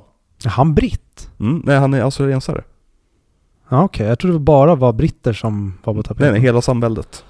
Så eh, Kanada, eh, Sydafrika, eh, Australien, Nya Zeeland. Ja okej, V- varifrån kommer de tidigare Bond? Eh, England, eller Storbritannien, förutom Lazenby som var australiensare. Ja okej. Eller Ja, det är- Lazenby tror jag det uttalas. tycker det är synd att eh, de inte bara kunde köra brittiska skådisar. Eh, Sam Worthington var också på shortlisten. Och vad synd att det inte blev han. Ja, verkligen. Det var ju efter att James Cameron hade castat honom i Avatar, så han blev ju inbjuden på varje, varje eh, audition i Hollywood vid det här laget. Mm. Fan dig James Cameron för att du nära gav oss Sam Worthington som Bond. Verkligen. Eller som alla roller. Eh, Dougray Scott var också eh, påtänkt. Who? Dougray Scott, han från Mission Impossible 2. Han som skulle spelat Wolverine men valde Mission Impossible 2 istället. Ingen aning. Har du inte sett Mission, Mission Impossible 2? Ja, det var ju väldigt länge sedan. Ja, han spelar skurken där. Han, är Ja. väldigt, han skulle vara väldigt felkastad som Bond. Han har lite för mycket mörker i sig, tycker jag. Mm. Eh, vi har Hugh McGregor. Men gud nej. Man kan ju inte tänka sig, men det hade säkert blivit bra ändå. För han är ju en väldigt duktig skådespelare. Men han är en väldigt icke-maskulin man. Ja, han har ju väldigt ljus röst och är väldigt liksom, Ja, nej, ja, nej. nej, nej, men jag håller med dig. Eh, Anthony Starr. Homelander. Ja. Mm, men, typ, men då tänker jag mer så här. Det känns som han är alldeles för ung där. Mm. Men idag, alltså som Homelander, kan jag verkligen se mig honom göra en sån här gritty Bond. Mm. Eh, och också Julian McMahon. Han Eh, ja. Från eh, Nip Tuck och eh, do, eh, han spelar Dr. Doom i Fantastic Four-filmerna. De gamla. Säger mig ingenting. Inget ansikte, nej. Nej. Han ser väldigt bondig ut, men han är också en sån här person som har lite för mycket mörker i sig tycker jag. Eh, han, han skulle vara bättre som en skurk, tänker jag. Mm. Men eh, till slut så stod det mellan två kandidater för Ian Productions. Den ena var Da- Daniel Craig och den andra var Henry Cavill. Oj! Men Henry Cavill var bara 22 år gammal. Känns som han måste vara typ 12 där. Eh, så de valde Craig bara på grund av åldern, jag, eller inte bara antagligen, men, men det var ett, ett, ett, en faktor i att inte välja Cavill. Att liksom så här, du är för ung, nästa gång kanske. Och det här är ju en väldigt fin tradition när det kommer till Bondskådisar. För att Pierce Brosnan var påtänkt när Timothy Dalton skulle castas, till exempel. Och Timothy Dalton har jag för mig var påtänkt när eh, Roger Moore castades. Så om Cavill blir nya Bond, då följer de eh, verkligen traditionen. Mm. Ja, just nu så... Um, det är ju hett av rykten om att det skulle vara Aaron Taylor Johnson som skulle vara nästa. Och eh, jag säger bara... Hell yeah. Alltså, jag har inget problem med, eh, alltså jag förstår, jag förstår att om man ryggar tillbaka av den nyheten instinktivt, för han känns inte jättebondig. Men jag ser verkligen vad de skulle kunna göra med honom. Det är som, eh, tvätta honom ordentligt liksom, klipp hans hår snyggt, sätt honom i en tax liksom. Ja men alltså han gör ju väldigt bondig roll i Tenet. Mm. Åh, jag älskar honom i Tenant. Ja, alltså han, ja, han är definitivt en av mina favoritskådisar. Vi kanske kommer prata om honom framöver någon gång. Mm, kanske det. I någon roll där han typ våldtar folk och mördar. Vi kanske också kommer prata om, om honom i en film där han gör en temple pincer movement. Ja, det tror jag inte. Vi kanske eventuellt kommer prata om honom i en film där han säger You did not catch that! Det hoppas jag att vi gör. Ja. Eh, men Craig annonserades ju som Bond och som vi gick igenom så hatade folk det. Det var verkligen liksom, ja. Han fick ju hat, alltså drevor ja. och dröser med hatmail. Och det är så oskyldig tid som sagt. Alltså, det är verkligen så att folk betedde sig som att de hade castat liksom en svart kvinna. Praktiskt taget. Ja, men, och det var så, det, men det, jag tycker också det är så himla fint det här med att den här karaktären ska vara på ett visst sätt. Mm. Och jag kan sörja lite att vi har verkligen gått mot, alltså vi har verkligen gått fully retard i andra riktningen idag. Mm. Där allting ska vara någonting annat trots att, men kan vi inte bara ha den här karaktären som den är? Nej, då ska man göra eh, Hermione till svart i en pjäs istället för, men kan vi inte göra då en svart Bond istället? Ta hon eh, Lyanna eller Lynk eller vad hon heter. Eh, för det var ju rädslan att många hade att hon skulle bli officiellt 0, alltså 007 och fortsätta James Bond-filmen efter. Mm. Och det skrämde ju skiten ur folk, bland annat mig också, istället för så här, ge henne bara en spin-off. Mm. Hon, hon, kan vara en helt vanlig agent så här. Vi behöver inte, eller här, ta den här skådespelerskan, skriv en helt ny karaktär som inte ens har med. James Bond att göra, helst det, av allt. Det är det jag tycker. Men Ian Productions är väldigt, väldigt avskräckta för spin-offs. För de tänkte göra en spin-off med, med Jinx Mm. från eh, Die Another Day. Men det blev ju nedsläckt efter att Catwoman kom ut. Eh, och floppade rätt rejält. Jag tycker om Halle Berry. Har du någon favoritroll med henne? Oj, jag kommer inte på en enda film jag har sett henne i där jag verkligen kan komma ihåg hennes prestation. X-Men. Ja, jo, hon är faktiskt väldigt bra som Storm. Jag gillar den Ja, här det- eh, mogna, eh, Ja. alltså den vuxna i rummet som hon är. Mm. Verkligen. Olivia Wilde var nära att bli castad som eh, Vesper. Skulle, hon måste också varit jätteung här. Ja, det är ju OC-tider. Ja, typ Ja. 25. Mm, precis. Men eh, rollen gick istället till Eva Green. Och tack gode gud säger jag. Ja, Det fanns det inga andra som var på tapeten för den? Jag hittade ingen, ingen shortlist för, för den. Eh, däremot så, jag har hört rykten om att det var typ såhär Sandra Bullock var på tapeten. Men det var lite grann, det var i en annan, annan stadie av filmen. Hade inte hon gjort, gjort med Secret Agent här? Ja, jag tror det kanske var det som var eh, grejen. Eh.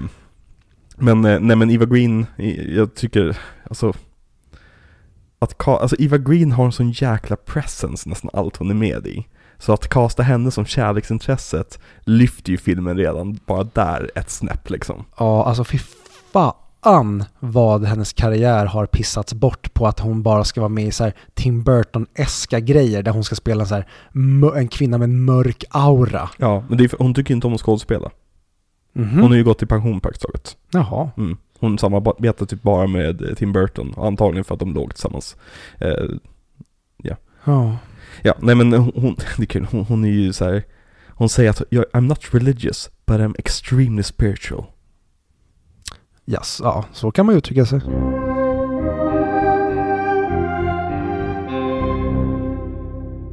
introt till den här filmen. Bond-introt alltså. För jag tänker, i en Bond-film så, så är det ju alltid så att man har en cold open. Där Bond är på ett uppdrag.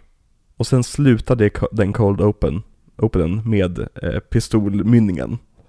Och Mm. han skjuter in i det. Och sen kommer den här lilla, när man får höra Bond-låten och det är lite grafik.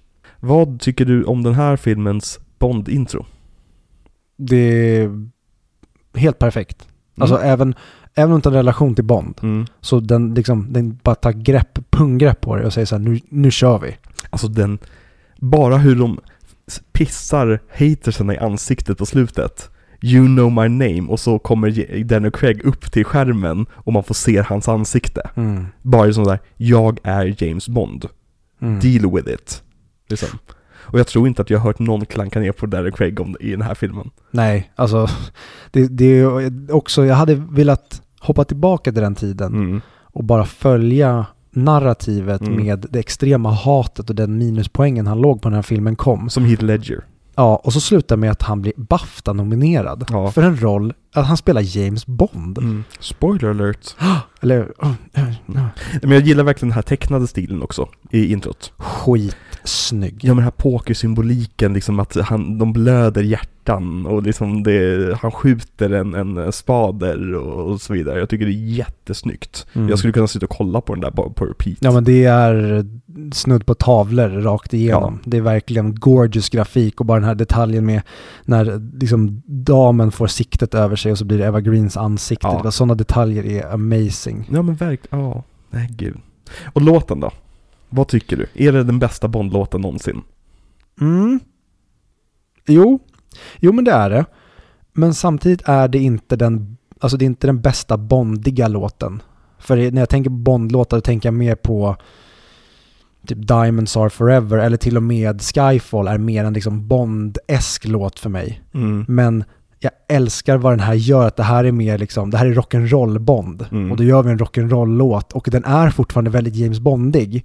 Men för mig är James Bond mer stråkar och någon, en, mer av en ballad Mm. än vad det här är. Men det här är, ja absolut, det är absolut den bästa låten tycker jag. Exakt. Eh, Alltså, nej, den är fantastisk. Jag tycker att det finns två olika typer att kategorisera Bond-låtar på. Är det en bra låt och är det en bra Bond-låt? Mm, ja, det måste vi verkligen ha med oss genom den här miniserien. Ja, för det kommer vi komma till om några veckor. Mm. Eh, nej men för att, jag har suttit och tänkt alldeles mycket på det här. Och en bra Bond-låt ska innehålla musik som påminner om Bond. Du ska använda, det finns, det finns vad är det, typ tre olika Bond-teman. Och de, de har lite olika liksom, fil och känsla och ton, eh, tonarts, liksom, eller nej, ackordbyten. Vi har ju framförallt lite såhär storbandsjazzaktiga. Den har nog ingen försökt göra Bond-musik av. För den är lite svår att hitta, hitta eh, som gemensam ton att använda av. Men jag tror säkert att det som typ Goldfinger är lite grann åt det hållet. Med de här Den här Mm. låten, in- det är Dun, dun, dun, dun, dun, dun, dun, dun, dun. Det är de ackorden. För det är ett, jag skulle säga att det finns bara en Bond-låt som är bättre än den, än den här veckans Bond-låt. Och det skulle jag säga är nästa veckas Bond-låt. För den använder sig av exakt samma teman. Mm, och det är ju den mest hatade Bond-låten också. Vilket jag inte förstår alls, men det är väl för att de rappar i den. Ja, eller ja, vi... Eller det är spoken word typ ish. Ja, vi kommer diskutera det nästa vecka. Mm. Men, men liksom, jag älskar att de använder sig av Bond-tematik i musiken. Men inte tillräckligt mycket så att vi sitter och spelar temat. För temat, det sparar vi till absoluta slutet av filmen, när han blir James Bond.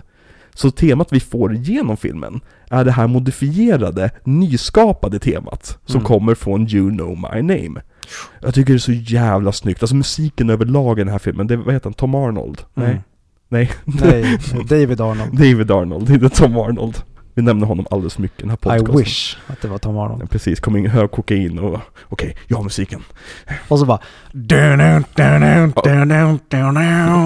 Men det är ju Chris Cornell som sjunger låten. Mm. Rip in peace. Exakt, han dog ju bara för något år sedan. Mm. Men det är ju Audioslave och eh, Soundgarden som han är känd för, för mig.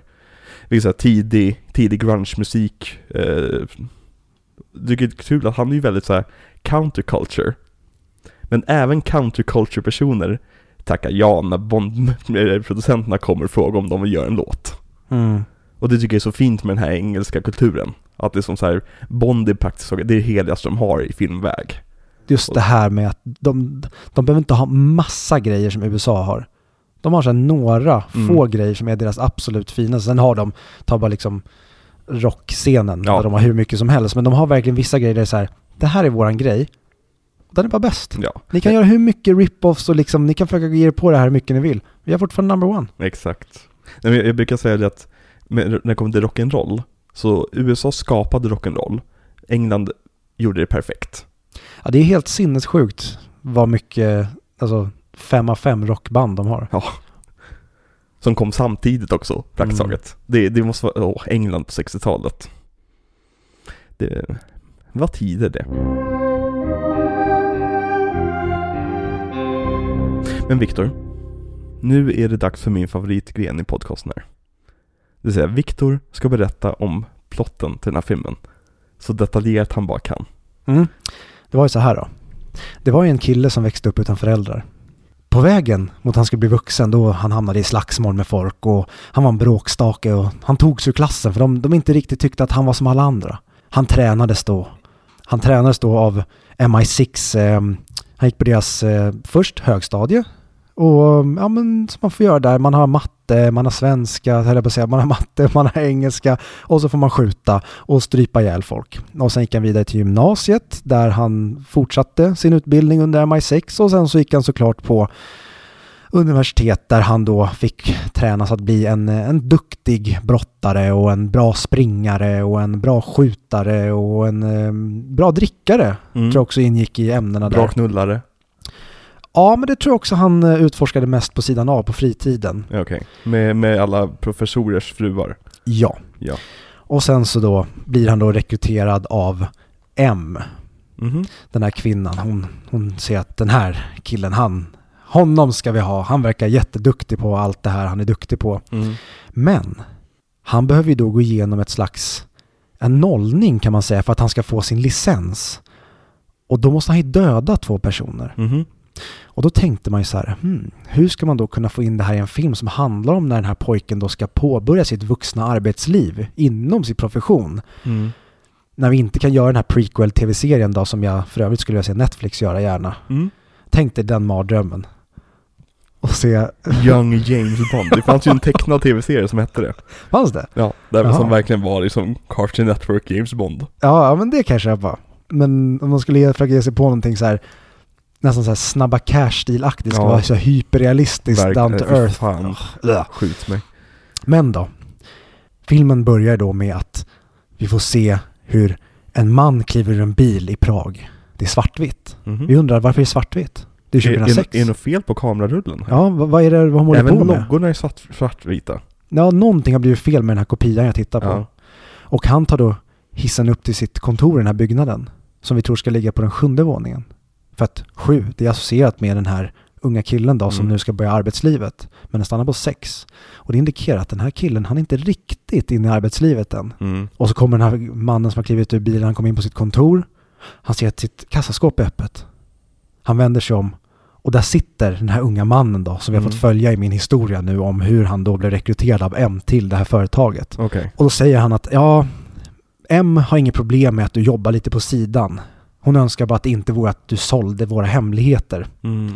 Och då är den här mannen, han är ganska kaxig för att han tror att han, hon har ju skickat en sopa här nu som Mm. inte riktigt klarar av uppdraget att ta mig eller döda mig beroende på Mm. vad han ska göra. Så att han hånar ju honom lite.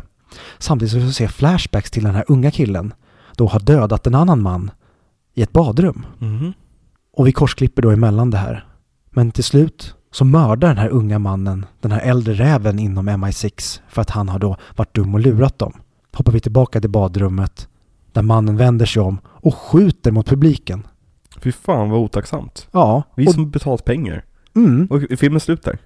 nej där börjar praktiskt taget filmen och Jaha. sen då, då får vi se hur han då ska visa hur han blir bra på att spela kort. För att han tydligen är väldigt bra på att spela kort men han måste ju visa det här för oss. Och då Okej. måste han ju ha engelska statens pengar för att han, han har en förmåga att eh, han wooar ju kvinnor så han lurar den här kvinnan M Ja. till att ge honom alla hennes pengar. Okej. Som hon då, för att hon är ju, vad heter det, finansminister i England. Ja. Har jag bestämt Okej. nu. Och då ska han åka sen och spela kort mot en kille som blöder i ögat och astma. Okej. Som i sin tur är hotad av Coney. Varför är han hot- hotad av Coney för? Eller han har investerat fel i hans pengar. Okej. Och det var ett flygplan som skulle sprängas men det gjorde inte det. Okej. Den här unga killen då som nu tydligen har blivit en sån här dubbel nolla-agent. Ja. Han gillar att pöka på kvinnor. Ja.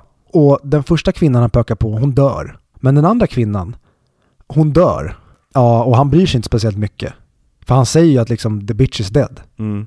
Så det är det. Och det är det om Westberg. Ja, den enda kvinnan som inte dör, det är ju M. Mm. Men det är för att hon inte pökar med Bond. Ja, det är för att hon är finansminister. Exakt. Mm. Alla vet att finansministrar får inte pöka med Bond. Det står i lagen. Mm. Jag läste Mm. direkt från DVDns baksida. Ja, precis. Okej, så det var filmen handlade om. Men, eh, Bond ska stoppa en terrorist som har råkat förlora en annan terrorists pengar. Mm. Den här terroristen då med ett high stakes poker game i, på Casino Real i Montenegro. Är det väl? Får man säga Montenegro längre? Jag minns att det var... en, eh, Monte på- afrosvensk va? Ja men... Jag, det var jättemånga svarta personer från USA som när de upptäckte att Montenegro fanns blev sura Helt rätt tycker jag. på Twitter. Med det sagt ska vi gå in på castlistan lite grann. Det kan vi göra. Vi börjar då med den viktigaste personen i hela filmen. Och det är då Mathis, spelad, nej, eh, James Bond, spelad av Daniel Craig. Han ja. Vad har du för relation till Dan- Daniel Craig? Och vad tycker du om honom i den här filmen? Han är typ bara James Bond för mig. Inte Monsieur Leblanc, Alltså det är vad han har blivit. Men det, Blanc heter det är han ju inte vad han... Det är inte vad han är. Alltså det är vad han förmodligen kommer att bli. mm. Jag tyckte väldigt, väldigt mycket om Nice Out. Jag tycker väldigt mycket om... Men eh, förutom James Bond är han ju eh, Mikael Blomqvist. Just det, Men jag ser ju... han köper Miao. Va? Kattmat som heter Miao. Köper Mm. han i en scen, det är väldigt roligt. All right. Ja. Jag tycker det är roligt hur han inte kan uttala sitt eget namn. Mm. Han heter tydligen Mikael. Mikael. Mikael Blomqvist. Ja. Eh, för övrigt den enda detaljen typ jag har att klaga på i eh, David Finchers Girl with Dragon Tattoo. Är Att så här, snälla kan ni alla bara prata med era egna dialekter? Så jävla dumt att halva filmen ger sig folk på att försöka göra en svensk dialekt. Ja, så här, gör, om du ska göra en amerikansk remake, ut, låt den utspela sig i USA. Ja, men det har jag inget problem med. Ja. Men det är att de, så här, men ingen tror på hur ni låter. Det Nej. låter jättedåligt. Det är som när jag Speciellt klagade Rooney på... Maras dialekt. Vad sa du? Speciellt Rooney Maras dialekt i den filmen, vill jag minnas är rätt bedrövlig. Ja, den som jag tänker på mest, men det är, hon kanske inte ens har dialekt, det är Robin Wright. Mm. Ja, för övrigt eh, brukar jag säga, det är den bästa Bond-filmen. För jag ser det som att James Bond, Mm. han, han bara har ett lite mer low-key uppdrag i den här Ja, filmen. Och jag precis. älskar också att den filmen har ett Bond-intro. Mm. Ja, verkligen. Till eh, Immigrant Song va? Det säger mig ingenting, men den här... Ja, exakt. Åh, jävligt snyggt intro med Ja. liksom de här Oljan. oljan. Ja. Ja, shit. Svinnice. Det kommer vi få se nästa vecka, olja. Kanske det, kanske. Men okej, så, så din relation till Daniel Craig är James Bond och eh, Benoit Blanc och eh, The Girl with Dragon Tattoo. Ja, och nu Mm. sen ett par veckor tillbaka så har det även blivit hans karaktär från Layer Cake. Mm. Som eh, jag nästan garvade åt när jag såg, eller jag garvade nästan åt Casino Royale när jag såg den. För att det var verkligen att, ja, han spelar ju den här karaktären i Casino Royale. Verkligen. Ty, vad tyckte du om Layer Cake? Jättebra, Ja, visst var den? verkligen. Det, det är så här för mig jag har sett en gång men den sitter i minnet liksom. Mm. Eh, jag är väldigt glad över att jag såg den. Mm. Ja men den har en väldigt liksom Guy Ritchiesk ton. Ja, och jag har för mig att han producerar även. Mm. För mig att han är inblandad på något sätt. Är inte så. Matthew Vaughn som har regisserat den? Din favoritregissör? Jo, jag har för mig att det är han. Ja. Jag för mig För Guy de, Ritchie de, de, de har ju kollektivt tillsammans praktiskt mm. Ja men då är det nog så. mm. Matthew Vaughn för övrigt är väldigt, han är o... Nej, jag ska inte ens... Det var ingenting. Vad tycker du om Daniel Craig i den här filmen? Matthew Vaughn är pedofil. Käften. Vad tycker du om Daniel Craig i den här filmen? Han är fantastisk. Han är helt otrolig. Alltså verkligen. Han, han lyckas vara arrogant och dryg. Men Mm. man älskar honom. Och precis Och så som jag tycker att Bond ska vara. Han ska inte vara en så här... han ska inte vara en härlig, likable, skön snubbe som jag vill minnas att alla tidigare Bond typ har varit, utan han ska vara en person som egentligen, eller beroende på varifrån man står, är Ja, men han, han skulle lika gärna kunna vara, inte Jaws, men han skulle lika gärna kunna vara en skurk. Han, när han sitter här, han kan ju lika gärna vara, han skulle typ kunna vara Le Chiffre istället. Och det tycker jag väldigt mycket om med hans Bond. Det är den här, han, han känns som en bad guy Ja. slash bad boy. Nej, men han, han har ju de här ögonen av en elitsoldat som har mördat. Mhm. Och det, det var en av anledningarna varför de castade honom. Just på grund av hans intensitet. Och han kändes verkligen som att han... För de ville att James Bond skulle vara yrkesmördare som liksom, han, han har dödat jättemånga i tjänsten när det kommer till som stridssituationer. Så han är helt okej med att döda folk även liksom när det kommer till lite mer närgångna situationer. Det vill säga, han är perfekt som 00 liksom. Mm. Och det var liksom det de letade efter. Jag tycker verkligen de... Han ser så mycket ut som en insatsagent på något sätt. Mm. Ja, men, och det tycker jag är lite synd för att det känns som att alla tidigare Bond har varit så här gubbkroppar. Alltså ingen Mm. har varit, jag tänker typ John Hamm. Ja, Han är verkligen, om de skulle fortsätta på gamla Bondspår, då är han en nästan perfekt Bond. om man inte hade varit jänkare. Ja, precis. Men jag vill höra hans brittiska. För det är väldigt vanligt med britter som åker till, till USA och låtsas vara jänkare. Ja. Det skulle vara kul med tvärt, tvärtom också. Mm. Nej men så, eh, jag tycker väldigt mycket om att han ser ut att vara en killing machine. Mm. Det är verkligen så här, varför har ni inte tänkt på det här tidigare? Mm. Det borde vara en standardfeature som de kanske av, tog ett avsteg ifrån när de ju castade Pierce Brosnan. Men så här, Mm. ja, alla tidigare har säkert varit det. Så bara, nej, alla typ varit gubbar.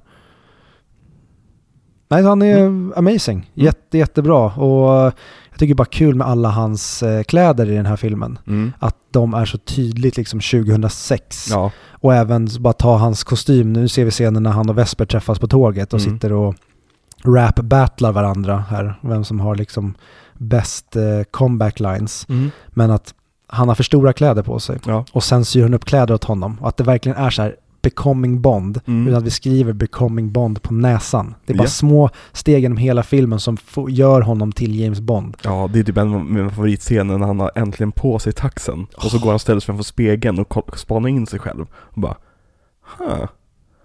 Jag tror jag kan get used to this alltså. Mm. Ja men för det ty- tycker jag också, han, han är så, sen kan det vara en ehm, tidsgrej med hur Mm. han är klädd egentligen fram tills han får taxen av henne. Mm. Men han, han är väldigt dåligt klädd. Med, framförallt när han är på hotellet när han liksom blir misstagen för att vara en valet. Mm. Liksom, hur, fan är karljäveln klädd? Men sen så fort han får taxen det känns det som att, ja ah, just det, det är så här min superhero suit ska sitta. Och Exakt. efter det eh, vill jag minnas att han är typ spotless i hel, alla sina kläder genom hela filmserien. Mm. Minns du att han är med i eh, Lara Croft Tomb Raider? Jag minns det väldigt, väldigt svagt. Ja. Och han spelar väl en, liksom, en manlig femme fatale i den, Ja, som precis. bedrar henne. Han, han är ju en mimbo, liksom. Ja. Samma, samma roll som Jared Butler spelar i tvåan. Praktiskt taget. Mhm. Väldigt kul filmer. Väldigt dåliga filmer, men väldigt roliga filmer. Mm. Eh, men så, jag, jag älskar Daniel Craig i den här filmen. Jag, jag tycker att han, han rockar den här rollen. Det här är... Jag vet inte om det är för att jag har sett den här så många gånger, eller för att jag är så van vid honom som James Bond. Men jag kan inte, jag kan inte se någon annan göra den här rollen. Det, det finns liksom inte. Ja, de, de kommer nog behöva göra någonting väldigt, väldigt annorlunda i Ja. fortsättningen. För att han har typ sabbat Bond. Ja men det, lite grann, det kommer vi också prata väldigt mycket om när vi, när vi sammanfattar den här miniserien, men hur de här Bond-filmerna är väldigt obondiga när det kommer till vad Bond får för uppdrag. För att i nästan alla filmer så går han Rogue. Ja, det, det är nästan bara en meme när man tänker på det. Ja, så jag tror att det, är de, det, som, det smartaste de skulle kunna göra med James Bond, det är får det utspela sig på 60-talet och gör första filmen till ett mission. Han går in genom coolt. dörren, han öppnar den här eh, dörren som är mjuk på insidan för, hos, hos, hos eh, M, blir tilldelad en folder där han öppnar upp och han typ så här Åh, the business magnet, eh, Mr Zola. Eh, liksom, ge, oss, ge oss bara en standard fucking Bondfilm. Försök inte krusidulla till det. Mm. Det är vad jag tror. Men ja, sagt. Nej men jag, jag, jag älskar James Bond. Jag, och nej, jag älskar Daniel Craig som, som James Bond. Ehm, Nästan lika mycket som jag älskade Dan- Daniel Craig som hans, näst, eller hans bästa roll. När han spelar Stormtrooper i Force Awakens. Ja, starkt. Ja, verkligen. Det är nästan så här... Det är sån tydlig så här, sy ihop säcken på vad hela Disney Wars var. Ja. När man skulle ha massa roliga cameos i roller som inte syntes att det var dem. Ja. Så här, men mm, kan ni ha fokus på att göra en bra trilogi här? Nej, ni ska hålla på och larva er. Lite grann så ja.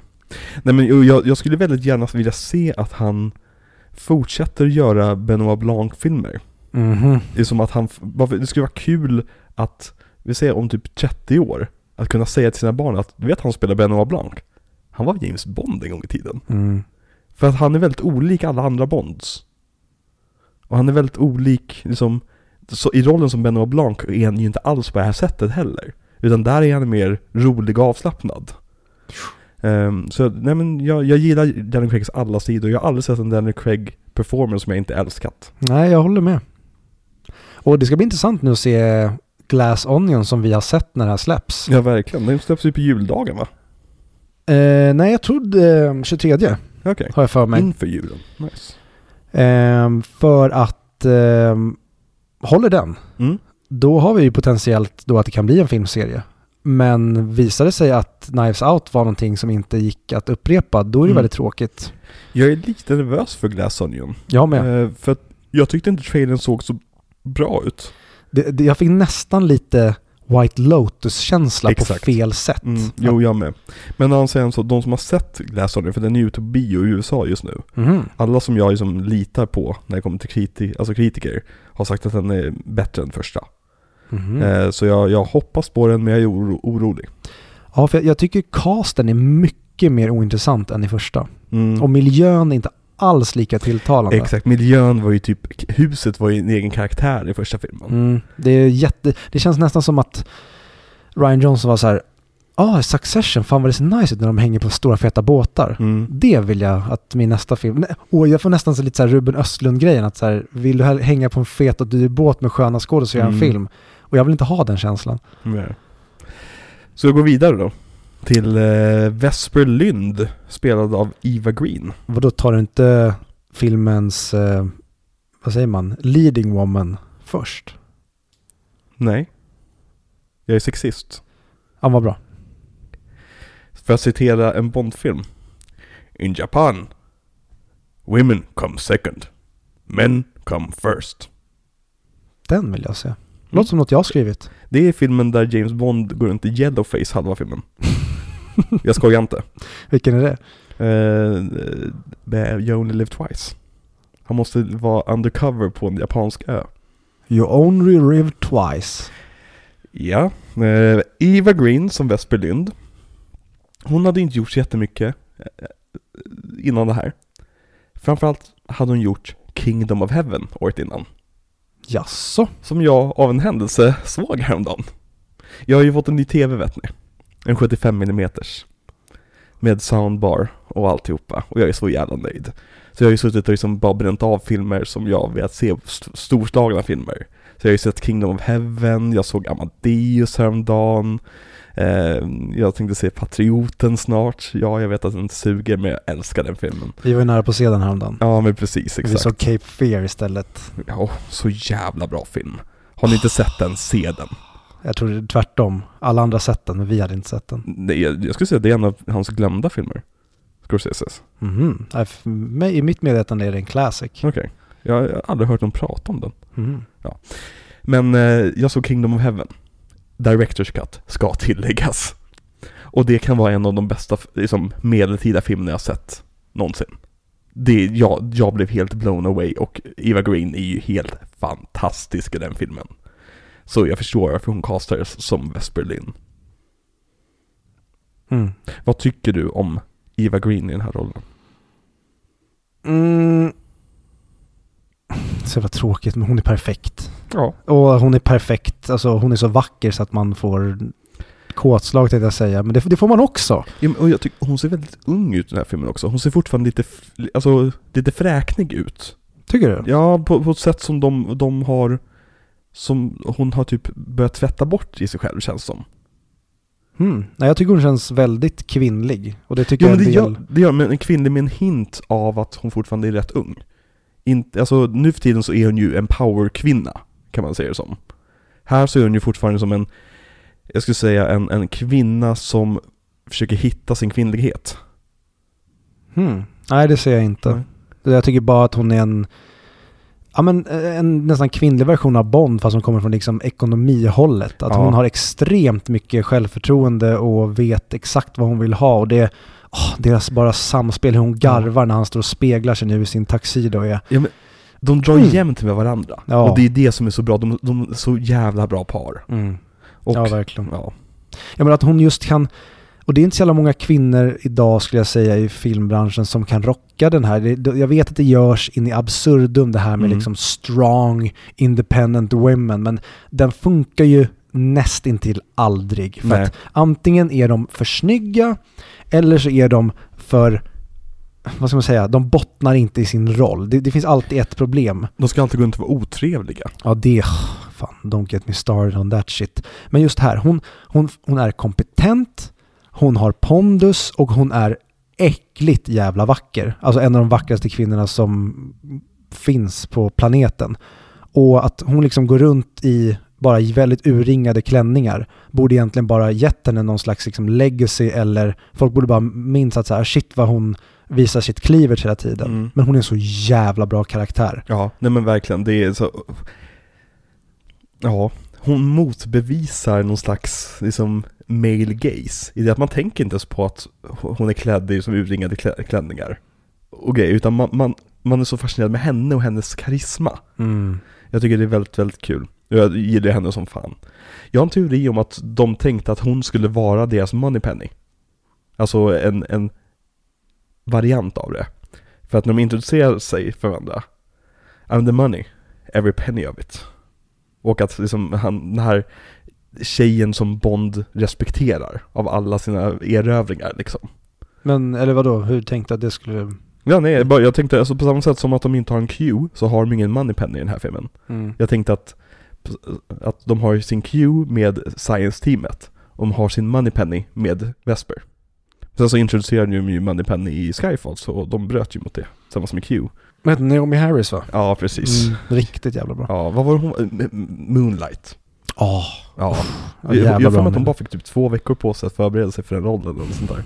Så så sinnessjukt kort tid. Mads Mikkelsen spelar Le Chiffre. Vad har du för relation till Mads Mikkelsen? Min Och- relation till Mads Mikkelsen det är ju att han är pedofil och har visat sin snopp för Klara. Det var lite grann det jag tänkte att du skulle säga ja. Mm. Eh, så vad tycker du om honom då? Jag älskar Mads Mikkelsen. Mm. Och senast nu, eh, tror jag att det var senast jag såg honom var ju i Druck. Dumbledore. Va? Dumbledores Army. Ja, precis. Dumbledores Army. Jag minns honom inte ens i den. Han spelar ju Grindelwald. Ja, jag vet att han är med i den, men jag minns honom inte i den för att jag inte minns den filmen för att Nej. jag liksom bara låtit den passera. Men senast jag såg honom liksom var, i det som jag minns, då är det ju Druck Mm. som är jävligt bra film. Men jag älskar Thomas Winterberg, jag tycker ju jakten är, Mm. ja det är ett mästerverk men jag vet inte riktigt hur jag håller den i en nordisk kontext, men definitivt en av de bästa filmerna som har gjorts. Ja, Ehm, det är så obehaglig. ja, jag älskar, och den, är- den är så jävla aktuell idag. Ja. Med den här bara cancel-kulturen och hur någon säger någonting. Och sen spelar det ingen roll om den personen ändrar sig för ryktet har tagit spinn. Ja men och sen så, det finns ju alltid Nu kanske jag bara talar för mig själv, men jag har hört andra män uttrycka det också. Att det finns ju som en rädsla i män. Att om jag skulle gå fram och hjälpa det där barnet som står och gråter där borta. Då skulle folk kolla på mig som att jag försöker kidnappa barnet. Att det finns någon slags rädsla i män i att bli pedofilstämplade. Och den filmen verkligen använder sig av den rädslan. Jag tycker det är väldigt, väldigt intressant och väldigt Hur de lyckas göra typ en skräckfilm utan några skräckelement. Mm, verkligen. Ja Det- men lite så, jag tycker alltså, på samma sätt som Cape Fear. Det var också för mig, det var en skräckfilm. Och det tycker jag jakten också är. Det är en film som tar sig in under skinnet och inte Mm. då att det är boogaboo. Det var någon jump scare i eh, Cape Fear som kom från ingenstans, typ när huvudpersonen vände sig om och typ Mm. hans kollega stod där. Och det blev Tom som en Arnold. jump scare. Vad sa du? Tom Arnold stod där Ja, exakt. och pratade om hans dotters oskuld. Alltså, det var, det var så jävla roligt i Cape Fear efter att de har varit utsatta för allting och Ja. hon fortfarande Ja. blir förförd av, Robert Alltså De Niro. Cape Fear är typ en av de roligaste komedierna jag sett. ja de- den är, st- ja jävlar vad bra den var. Ja, se den Mm. allihopa. Men Mads Mikkelsen, han blev ju castad, han hade ju inte gjort jättemycket, alltså han hade ju varit med i danska saker och lite svenska saker och lite sånt där. Hade Valhalla Rising kommit här? Nej, det är ju två år efter. Ja, det är så sent. Tre år, år till och med, jag tror den kom 2009. Det är ju Nicholas Winning Refn, som han för övrigt fick sin karriärstart med, med Pusher-trilogin. För, Just för han det. är ju med i de två första. Jag tror han spelar huvudrollen i första och med, och är med i andra.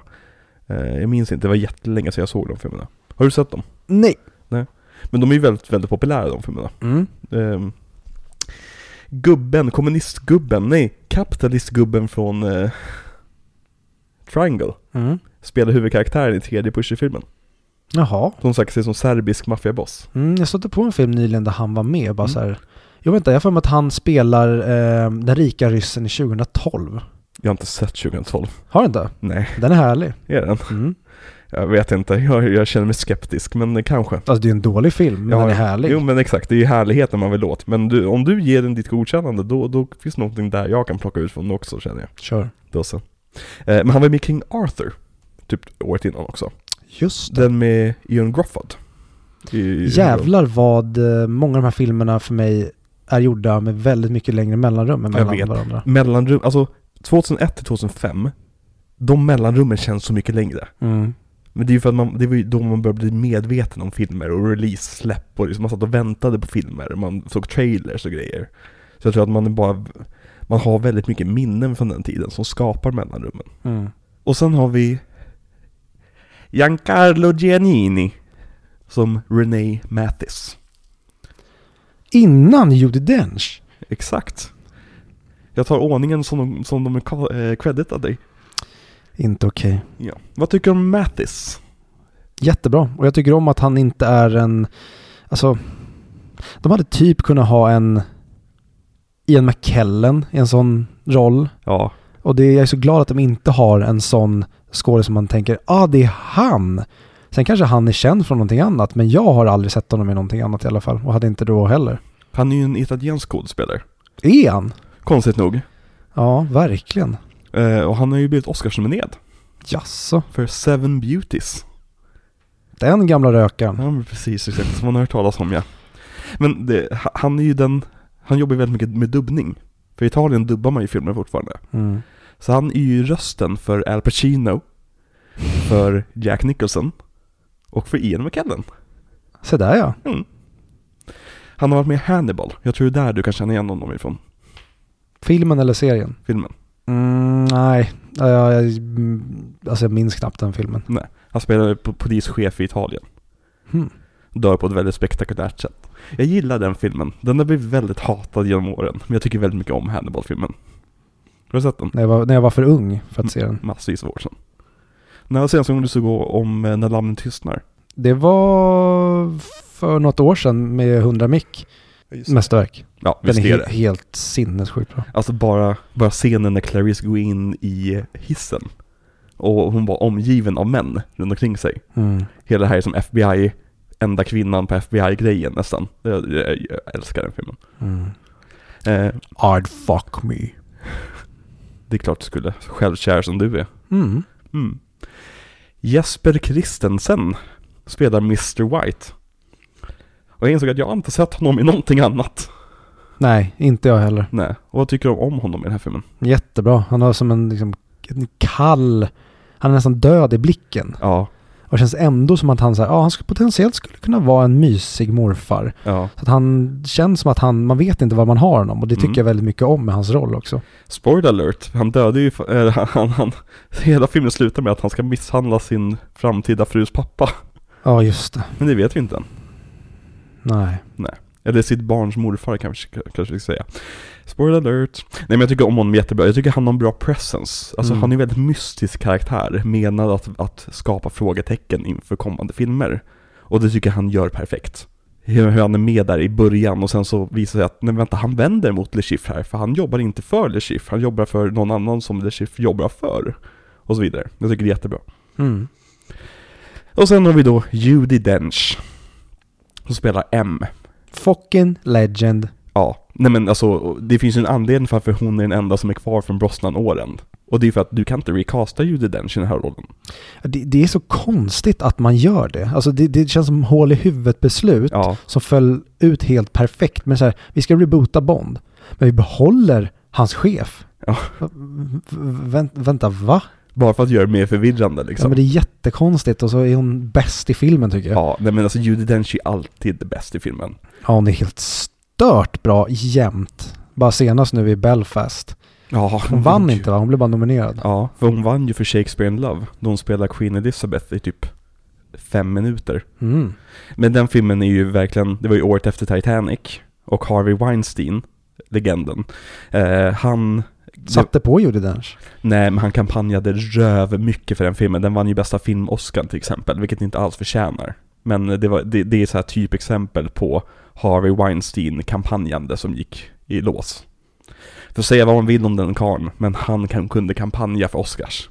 Han var en jävel på att se till att filmer blev gjorda och att filmer fick den exponeringen de kanske eller kanske inte skulle ha. Ja, nej men verkligen. Och han kallades ju lite grann, nu går vi in på Harvey Weinstein helt plötsligt, men han kallades ju för Harvard, ha, nej, Harvey Scissorhands. För att det var ju så vanligt när han köpte in filmer som inte var engelskspråkiga, att han klippte sönder dem. Så det är en av de lite sämre besluten han har tagit. Och sen är jag ett väldigt stort fan av hans privatliv också. Eh, men Judi Dench i den här filmen, vad, eh, är hon din MVP? Ja, Ja, det är Alltså- hon min med. Daniel Craig är ju bäst för att han har störst förväntningar på sina axlar och måste leverera.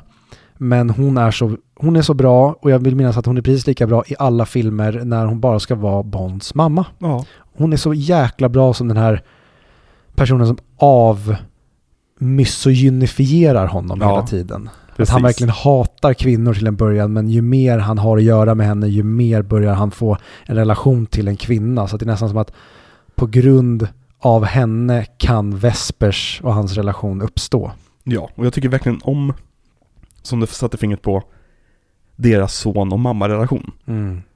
Det här med att hon liksom, hon blir besviken på honom, hon blir Mm. inte arg. Och hur hon introduceras med att hon springer ut praktiskt taget från ett parlamentsmöte och typ snackar skit om dem medan de går bakom hennes rygg. Mm. Eh, Jag tycker hon är helt briljant i den här filmen. Ja, jättebra. Och det, jag tycker det är väldigt kul genom hela filmen att han verkligen är som den uppstudsiga tonåringen. Han slänger på luren i sin mammas öra flera Exakt. gånger att så här, mamma jag behöver pengar. Eller var inget. Och så bara lägger han på luren. Ja. Och det funkar klockrent. Mm. Vi har Tobias Menzies som Villers. Det är hennes högra hand eller? Ja, precis. Vad är det han är med i för Black Mirror-avsnitt? Eh, The Waldo Effect. Är det? Han är också med i Game of Thrones. Han spelar Edmure Tully, som är då Cats lillebror. Det är typ min favoritroll med honom. Sen så har han, han var med i eh, Underworld-filmerna som jag såg rätt nyligen. Eh, han spelar Prince Philip i The Crown. Eller en av dem som spelar Prince Philip i The Crown. Mm. Eh, jag tycker väldigt mycket om hans energi. Mm. Jag tycker han, han känns väldigt brittisk bara. Och lite töntig och handfallen. Och det, det är kul. Mm. Men annars har jag inte jättemycket att säga om honom. Vad tycker du om han, han i den här filmen? Gör det han ska. Ja, men verkligen. För att han eh, typ recastas eller försvinner i nästa film. Ja, men så här, hans namn, Villiers, Villiers, det kommer från skådespelaren som spelar Tanner i typ Goldeneye, nej Go- Goldfinger har jag för mig. Och Tanner är liksom en så här gammal Bond-karaktär från böckerna och som var med i filmerna förut också. Och Tanner kommer med från Skyfall och framåt. Så då, kommer, då tar han över den rollen kan man säga. Så det är lite som att de har skapat en, en, en Men är det han som Rory Kinnear spelar? Ja, precis, exakt. Men han är med i Quantum Solace också. Igen. Ja. Att de tänkte att det skulle, vara en Tanner-referens, att han skulle vara typ Tanner. Och sen så bestämde de sig för att, eh fuck it, vi kör Tanner. Liksom. Va- Varför kunde inte han bara vara Tanner, bara att han hette Ja. något annat? Jag vet. Men eh, ja, jag gillar Rory Kinnear. Jag såg eh, Män häromdagen. Mm. Där han är väldigt bra. Ja, och Rory Kinnear och eh, Eva Green är ju med i Penny Dreadful. Där de båda två är fucking briljanta. Mm. Hon spelar en slags häxa. Och han spelar Frankensteins monster. Jaha. Och scenen, eller avsnittet när Frankensteins monster introduceras. Var ju för, vi får följa Rory Kinnear.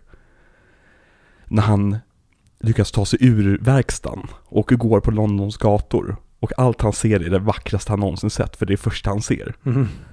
alltså den scenen är liksom Oscarsvärdig. Eh, jag skulle starkt rekommendera första säsongen av Penny Dreadful. Det är riktigt bra så här, engelsk gotisk skräckfilm, äh, sk- skräckserie med Timothy Dalton i en av huvudrollerna. Mhm. Sen har vi Isak de Bancale som eh, Joseph Conno, eh, Coney. Vad tycker du om han i den här filmen? Helt anonym. Ja, verkligen. Jag tycker han, han, han gör rollen som svettig afrikansk warlord bra. Och det är väl typ det. Ja. Det är inte så mycket roll att, att hugga i. Nej, han är, han, om man ska ge honom någonting då är att han är bra på att hålla sig i bakgrunden så han inte stjäl för mycket uppmärksamhet från de andra. Mm. Jag gillar scenen när han ska hugga av armen på flickvännen. Jag visste ärligt talat inte att det var samma person som i början. Du är rasist. Jag trodde det var två hench... Ja men allvarligt talat, jag trodde det var bara två henchmens. Okej, ja. Då går vi vidare till en, en annan svart man. Eh, Jeffrey Wright spelar Felix Leiter. Nästan MVP. Nästan en Nej men det är, okej, inte så mycket att han har en MVP att göra men fuck vad Jeffrey Wright alltid är så jä- Alltså han känns som en person, så skulle man gå fram till honom på gatan och bara säga så här Hi Jeffrey, I love you. Han Mm. typ bara Give me a hug sen. mm. Och bara men- krama om varandra. Det känns som han har roligt med varenda roll han gör. Ja. För han, han tar alltid beslut. Och han tar alltid, alltså att se honom typ spela Gordon när han ska gå runt och mumla typ halva Mm. filmen. Eller, eller i Westworld där han ska vara autistisk. Och, och alltså, jag tycker verkligen var, varje gång han är med så blir filmen lite, lite bättre av att han är med. Mm.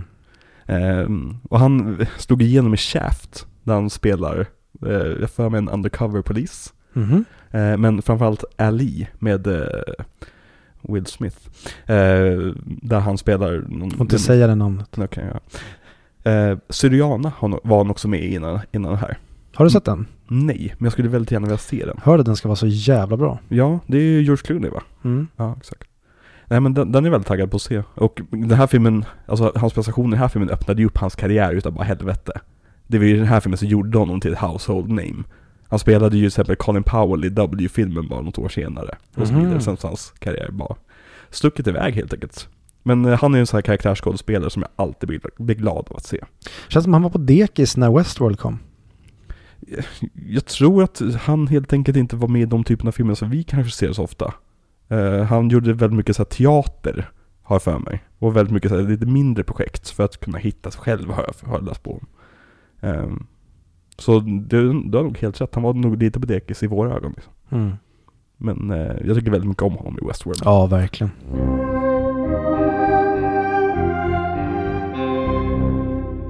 Musiken i den här filmen har vi redan gått igenom väldigt mycket. Eh, men den är ju då komponerad av David Arnold. Och jag kan tycka att scoret i den här filmen är helt jävla otroligt. Ja. Av de bästa Bond-scoren någonsin. Men David Arnold har ju scorat fler Bond-filmer. Mm. Han är ju en sån här klassisk Bond-films, eh, filmmusiksskapare.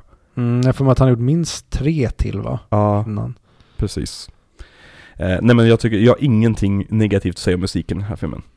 Nej, och jag, jag tycker verkligen om David Arnold är med i nästa veckas film också, men vi kommer prata om det då. Men jag, jag tycker så mycket Ja. om det här när personen som gör scoret ska vara med och också göra soundtracket. Mm. Att det liksom, ska du göra musiken till filmen, ja men då ska du också vara med och göra Bond-låten och så tar du Exakt. in en artist och så gör ni den tillsammans. Jag gillar verkligen det som, ja men har som tradition. Mm. Sen eh, kan det bli lite annorlunda i vissa kombinationer, men det kanske vi kommer till framöver. Mm, det kanske vi kommer till framöver.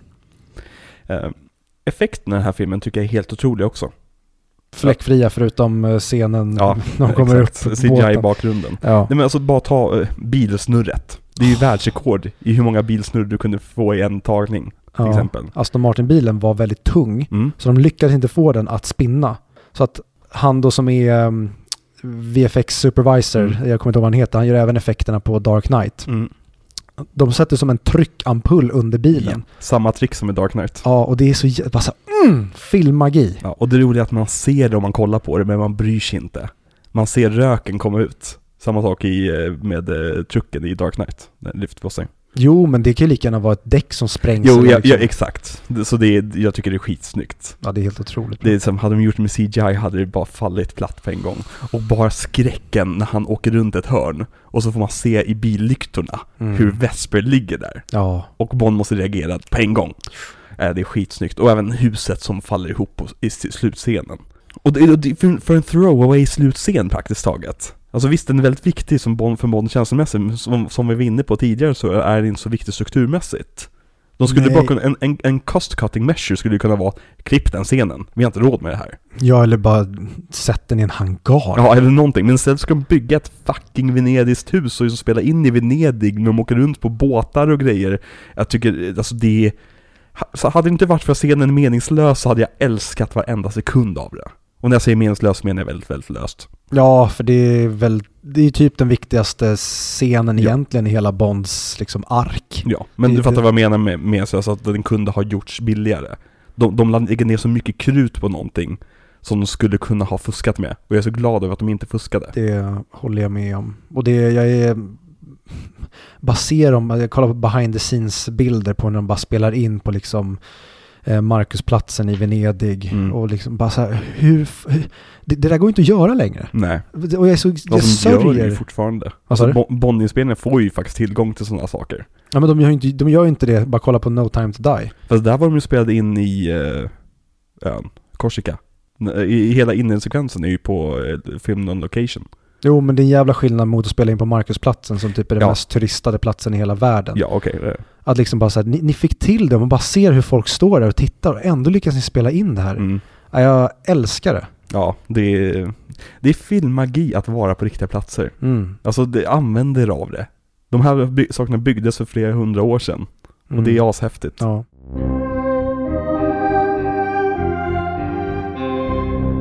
Nå- Någon mer så effekt du tänkte på som du tyckte var snygg? Eller någon så här filmtrick eller någon stunt eller? För parkour det är som, det- ja, de scenerna är ju awesome. Och de satte igång en parkour-hets i världen kan man väl säga. Ja, eller den, den var ju redan Det typ var en del igång. av en parkour. Precis, och han som eh, utför eller spelar den Mm. rollen, det är ju han är en av grundarna inom citationstecken. Eller har tagit på sig en Har- som en av grundarna. Har, har du sett uh, Visual, of Ar- Visual Artist Reacts? När han är med. Nej. Han är med och som break down hela parkour-scenen. Mhm. Det är asintressant. Nice. Mm. Ja men, eh, man bara pratar lite, eh, inte effektsmässigt, men Men allmänna scener. typ eh, jakten i början. Och se hur, eh, alltså, hur osmidig Bond är. Vad hände med Bonds kompis där? Han sög. Han fick sparken sen bara. De sket i Som honom. har fingret i örat. Ja, så också så jävla bra detaljer liksom så här. Visa oss hur kompetent in- Bond är. Ja, genom att sen- visa en inkompetent person. Och när ehm, han väntar med att reagera och springa Exakt. tills man inte ser honom längre. Och det är så också så, jä- så jävla bra detaljer. Mm. Och på slutet av den scenen när han bara står med alla runt omkring sig. Liksom, det, det handlar liksom inte längre om... Det handlar inte om Bond ska klara sig eller inte. Det, det- Där är han bara så, det är bara hans ego som lyser rakt igenom. Exakt. Och hur han löser det så jävla snyggt. Ja. Och den här filmen, som alla andra Bond-filmer, försöker ta vara på moderna trender. Men det är ju en typisk sak i Bond-filmer att det är så här, ja men vad är populärt just nu? Då har vi med det i filmen. Mm. Så är det klart de parkourar och spelar poker i samma film liksom. Det var Ja. det hetaste som fanns 2006. Och kul också, Sony Eriks, eller Sony är väl eh, producent på den här filmen, men att de har med Mm. sina telefoner. Väldigt långa tagningar på Sony Ericsson-telefoner. Ja, och som kan göra grejer som är såhär, åh shit, jag visste inte att man kunde på något sätt kicka igång en defibrillator med en Sony Ericsson, men Mm. nice. Man kan göra allt med en Sony Ericsson. Tydligen. Mm. Drunkningsscenen, när Vesper dör. En av de bästa drunkningsscenerna jag sett, jag kan inte komma på en bättre. Eller hur? Det, det, hon är så jävla... Jag jämför alltid, det är lite taskigt, men jag jämför alltid med, eh, vad heter hon, galna? Hon som tror att 9-11 var konspiration och som tror att vaccin ger autism och grejer. Marion Cotillard. Eh, Mm. Hennes dödsscen i Dark Knight Rises jämför jag alla, alla dödsscener med. Det är liksom så här bottennappet på en dödsscen. Jag fattar inte hur den kunde passera. Nej, jag förstår inte heller. Nolan var trött, men det här kommer vi säkert prata om nästa, nästa år någon gång. Kanske det. Kanske det. Nej men, eh, när Vesper dör, hur hon liksom, man ser hur livet lämnar henne. Mm. Och man, och hela det här med att Bond startade sekvensen med att han, han ville döda Vesper. Han slutar sekvensen med att han försöker rädda Vesper. Mm. Och det är så jävla snyggt. Och vi kommer, vi kommer dit naturligt och organiskt. Utan att Bond ska liksom sätta sig ner och typ så här, But wait a minute. Th- That guy seems like a villain. Och jag gillar bara att de gav skurken där ett svart öga och ett, och ett vanligt glasöga. Mm. Det är en så snygg liten detalj som gör honom till en Bondskurk helt plötsligt. Verkligen. Istället för att han bara är en random snubbe på gatan. Mm. Men det är det du sa med hur, hur, hur Bonds motiv och det förändras i Mm. den här filmen utan att de säger det. Ja, Och det tycker jag som jag nämnt, en av filmens starkaste bits, det är det här att de, du ska bara få hänga med här. Och du, Mm. du är förmodligen väldigt förvirrad väldigt ofta i den här filmen för att man vet inte vart man har någon. Och som Ja. du sa med pokerdelarna, man, jag fick förklara för Becka på massa, men vänta, varför har de bytt kläder? Var, varför är de nere? Bara så här, det, det är olika dagar. Mm. Så här, Aha, det gick framgick inte alls. Man blir jätteförvirrad när de liksom går i paus och sen vet man inte riktigt var vi befinner oss. Och det tycker jag filmen gör både bra och dåligt. Mm. Att vi är väldigt förvirrade väldigt ofta och inte riktigt vet vad, vi vet inte riktigt liksom vad Bond har för rank heller. Nej. Man vet inte riktigt vad saker, alltså hur, hur saker förhåller sig till varandra och det tycker jag är jättebra med den här, för det saknar jag i modern film. mm. Där alla ska fatta allting hela tiden. Lex Joker. När så här, just det, hon inte hade fattat att hon inte var på riktigt. Här får ni en flashback. Precis. Nej men alltså det är, den här filmen är väldigt subtil för att vara en så pass episk film som den är. Mm. För den är ju episk. Alltså i det att den har ett sånt långt tidsspann och Mm. den försöker se på en lång historia. Det är, som det en episk film är. Mm. Eh, jag skulle säga att det här är den enda episka Bondfilmen till och med. Det vet jag inte. Nej. Något mer? Jo, the, the bitch is dead. Mm. Det var ju ett krav från Broccoli, familjen, eh, som äger rättigheterna till Bond. För det är ju tydligen slutklämmen på boken också. Mm. Att liksom Bond låtsas att han inte bryr sig om den enda kvinnan han någonsin brydde sig om. Jag tycker det är så mörkt. Ja, det kommer vi komma in på sen när han... Den enda kvinnan han någonsin brydde sig om, Viktor. Ja, så är det tydligen. Mm. Ingen annan. Tills vi känner att vi inte har eh, så mycket mer att komma på. Och då måste vi få in en ny kvinna han tydligen ska älska. Men sen även tricket av att de får till att man, eh, alltså pokerspelet blir, det blir lätt förstått. För det hade kunnat bli väldigt krångligt och man Ja. hade kunnat undra vem som är vem och var sitter. Men de, hur de har fotat alla pokerscener är jätte, jättebra. Och jag tycker Mattis gör en jättebra roll som liksom en mansplainer. Men det funkar väldigt bra. Och jag älskar att se om den här filmen med Ja. vetskapen om vart um, Vesper befinner sig. Det är Mhm. nästan lite så här Gone Girl-grejen, att när man ser om den här filmen så vet man att var Bond är mentalt och var hon är mentalt och var Mathis är mentalt. Exakt. Eller till och med var, um, eller Schiff befinner sig mentalt. För att Bond är steget bakom här hela tiden. Mm. Han, han är helt uppfintad på läktaren. Nej men, och det har jag lite kritik med, med eh, pokerscenen. Sista handen är lite för dramatisk för mig. Alla spelare går all in. Bond vinner på en, på en straight flush. Och han, han vinner inte ens för att han är skicklig. Han vinner på sista kortet. Han, han bluffar fram precis det han anklagar eh, The Chiffre för att göra. Att han bluffade fram till sista kortet och därmed vann. Gör Bond själv i sista scenen, vilket är lite kul. Jag hade önskat att, men jag förstår också din film, och folk förstår inte riktigt poker. Så du måste vara övertydlig med vad som händer här. Nu har alla gått all in, Bond vann, sto, vann stort på typ den näst bästa handen han kunde fått. Det är liksom så här, det är som att avsluta timern på 007 liksom. Men i, i en lite mer, lite, i en film som inte hade varit James Bond kanske, så Mm. hade jag velat se kanske lite, lite mer ett riktigt pokerslut så att säga. Eh, att det inte är som ett the, Grand Slam sista handen, jag fick straight flush liksom. Mm. Ja, sure. Men det är också som ta lösenordet på, um, på taxfree. När han bara helt plötsligt kom på att så här, ja, men jag kan klicka in ellipsis. Mm. Det är också ja, så här- ja. Eh, det är lite som att filmen vill att det här ska bli, men det är också så jäkla coolt att så här, men han är så smart så han testar det. Precis. Men organisationen har installerat det här överallt, så det blir så verkligen storskaligt. Fast det Exakt. fortfarande är småskaligt än så länge i det här arket. Vad tycker du om postern till den här filmen? Jag vet fan inte. Jag är jättekluven den. Jag tycker den är snygg på vissa sätt, men Ja, lite... nu- Jag menar den där han sitter och spelar poker. Ja, Jag gillar konceptet med den, men desto mer jag kollar på den, desto mer tycker jag att den är lite ful. ja. Men jag, jag tycker att den är väldigt bra för när den kom. Ja, men exakt. den har inte åldrats så bra. Nej, vi hyllade ju den för några veckor sedan. Mm. Men då, då hade vi bara kollat på den lite, lite snabbt liksom. Mm. För att som sagt, konceptet är skitsnyggt just med han liksom nästan ur fokus liksom i bakgrunden. Mottagandet av den här filmen då? Vad tror du Viktor? Blev det här en populär film? Ingen såg den, blev ingen uppföljare, den drog inte in några pengar. Nej, den drog ju bara in 606 miljoner dollar. Vilket gjorde den till den mest framgångsrika Bondfilmen någonsin. Pang bom. Fram till Skyfall kom då. Men det vet, vet, vi ingenting om. Nej. Nej. Nej men den här blev jättehyllad. Det här, det här är ju... Jag blir så glad för EM Productions här. För att de gjorde verkligen exakt den filmen de set out to do. Mm. De återuppfann Bond, de gav honom nytt liv, de introducerade en ny skådespelare som var ny för Bond. Inte bara en ny Bond-skådespelare, utan de gjorde någonting nytt med skådespelaren som var Bond helt plötsligt. Och de liksom refreshade folks, folks syn på Bond. För det hade mycket väl kunnat vara så att Bond gick i graven efter Die Another Day. För att den är så dålig. Ja, det har i alla fall tagit ett längre break. Ja, precis.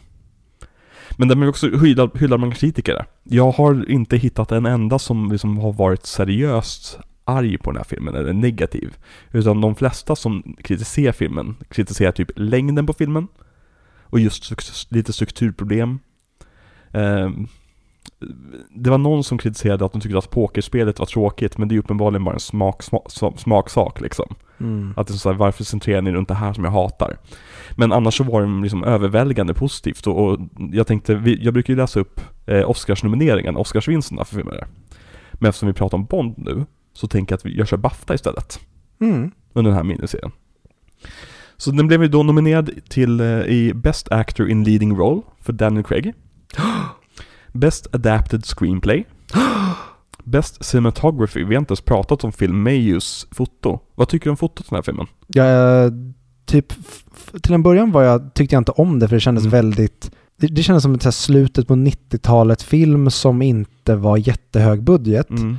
Men ju mer jag har tittat på den känns det bara som att den, det är så jävla cleant och det känns 90-tal på ett positivt sätt. Mm. Det, känns, det känns inte som att de krånglar till det. Jag, jag vet inte om det är för att man, jag var kritisk först för att jag var lite så här Roger Deakins-skadad av de Mm. senare filmerna, att det var alldeles för mycket fokus på fotot, att filmerna skulle se ut som nästan reklamfilmer. Ja. Här känns det verkligen som att fotot bara så här gör det den ska, men kamerarbetet tycker jag är typ mer imponerande än looken. Mm. Jag älskar fotot i den här filmen. Förutom den svartvita sekvensen. Mhm. Där jag inte riktigt vet vad som har hänt med den. Men den är grynig utav bara helvete på grund av konverteringsprocessen misstänker jag. Det tror jag är ett eh, val. Ja, jo. Och jag tycker inte det ser bra ut. Jag tycker det ser digitalt grynigt ut. Mm. Vilket det fick mig att tänka, alltså jag satt ju och googlade Is Casino Royale filmed on film? Och liksom försökte ta reda på vad det var som var grejen. Men den är filmad på film, det är inte digitalt foto. Den är filmad med rätt normala linser och allt sånt här. Jag tror att det är att de filmade i färg och sen på något slags digitalt sätt postkonverterade det till svartvitt. Och där blev det någon slags conversion loss. För jag tycker inte det ser bra ut. Jag tycker, överlag gillar jag stilen i det här väldigt, väldigt outwashade fotot. Till exempel när han slåss inne på toaletten. Där typ väggens vita nästan smälter ihop med ansiktets vita. Det tycker jag ser jättesnyggt ut. Men det är just den här grynigheten som kommer med det som jag, jag är allergisk mot. Hmm. Ehm, men resten av filmen tycker jag har snyggt foto. Så det måste bara varit någonting med den scenen, tänker jag. Som provocerar mig. Ja, Mm. Jag tycker den delen är skitsnygg. Jag tycker även eh, när han blir förgiftad och går in på toaletten Mm. och det verkligen är överexponerat. Det är jättesnyggt. skitsnyggt också. Exakt, nej men det håller jag med om. Det är alltså, det är top fucking notch. Uh, Best Editing fick Stuart Baird. Vann han? Nej, nej, eh, nominering, förlåt. Eh, Best Original Music var David Arnold eh, nominerad. Best Production Design var, också, var de också nominerade för. Den enda Baftan de vann var Best Sound. Och inte, inte, inte Music. Best Sound. Alltså det är ljudmixning och ljudmixning, det är så, ljudmixning är sånt, sånt otacksamt ämne att jobba med för att det, är du bra på det så märks inte det du gör.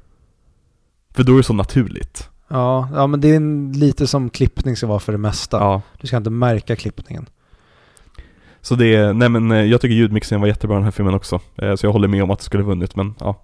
Eh, Och sen så Special Visual Effects var den också nominerad för. Och även Outstanding British Film. Vilket jag, jag tycker är fint att de har det som, som kategori. Mm. Just för att de, det hade varit så lätt att bara annars nominera bara amerikanska filmer. Mm. Har du fäst... Boy from Heaven är ju jättemycket reklam om just nu. Den kommer ju absolut att vinna Guldbaggen om den inte redan har gjort det. Den är i alla fall eh, Sveriges Oscarsbidrag. Ja, jag... jag Okej. Jag ska försöka inte låta som Viktor här. Men jag börjar bli lite trött på att svenska Oscarsbidrag inte handlar om svenska personer som pratar svenska. Nej men, uh, uh, Du lät ju som dig själv. nej, men jag, jag, jag menar inte att, att det inte får vara mörkhyade personer i svenska Oscarsfilmer såklart. Jag, jag menar det att det, i flera år i rad nu har det varit det som att svenska filmpengar görs för att finansiera en film om en uppväxt i Teheran. Eller eh, ett kollektiv i Frankrike. Eller, eller en fattig student i Spanien. Jag tycker, kan vi göra svensk film om svenskar?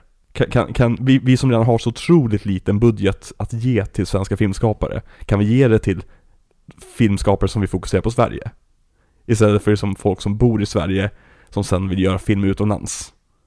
Det är inte viktigt. Nej men jag, jag, jag blir lite provocerad av det. Alltså det är lite...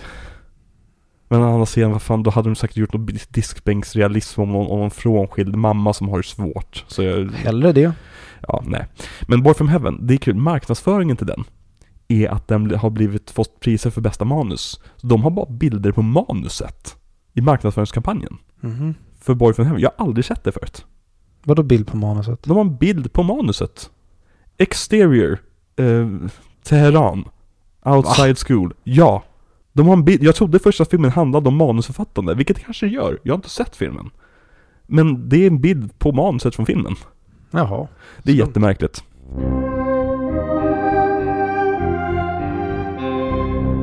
Så vad Viktor? Vad sätter du för betyg på den här filmen? Den får fyra och ett halvt piskrapp på pungen. Scenen vi kollar på just nu. Mm. För jag hade ju, jag tänkte också att den här filmen kom mycket tidigare, för jag hade så många konstiga tankar om den här filmen. Men jag var ju uppenbarligen 14, f- eller 15 till när jag såg den. Men jag tänkte att det här är förklaringen till varför Bond kan ligga runt, utan att bli pappa. Det, det hade faktiskt varit en rolig grej om de hade återkommit till det. Ja. Att det hade varit typ, ja men i, ehm, Men han kan ju bli pappa. Fråga mig inte hur. det vet vi inte än. Så här, eh, i den världen jag vill befinna mig i alla fall, då steriliserar han honom här. Alltså, jag skulle säga att, alltså en, okej nu ska vi inte gå in för mycket på, på, på detaljer, men en pung är en väldigt, väldigt, väldigt, väldigt, väldigt känslig sak. Som kräver rätt lite spö för att bli helt overkningsbar. Att bli slagen återkommande gånger med liksom en, en, en, en knut på ett rep som de slungar under på din pung som hänger. Så att den krossas upp mot dina ben. Tyvärr, du, du kommer inte tillbaka från det. Alla förutom Bond. Alla förutom Bond, precis. Bonds pung läker bättre än alla andras. Det är det No Time To Die försöker säga. Eh, nej men jag, jag brukar sätta fyra och en halv på den här. Eh, den här gången satte jag fyra av fem på den.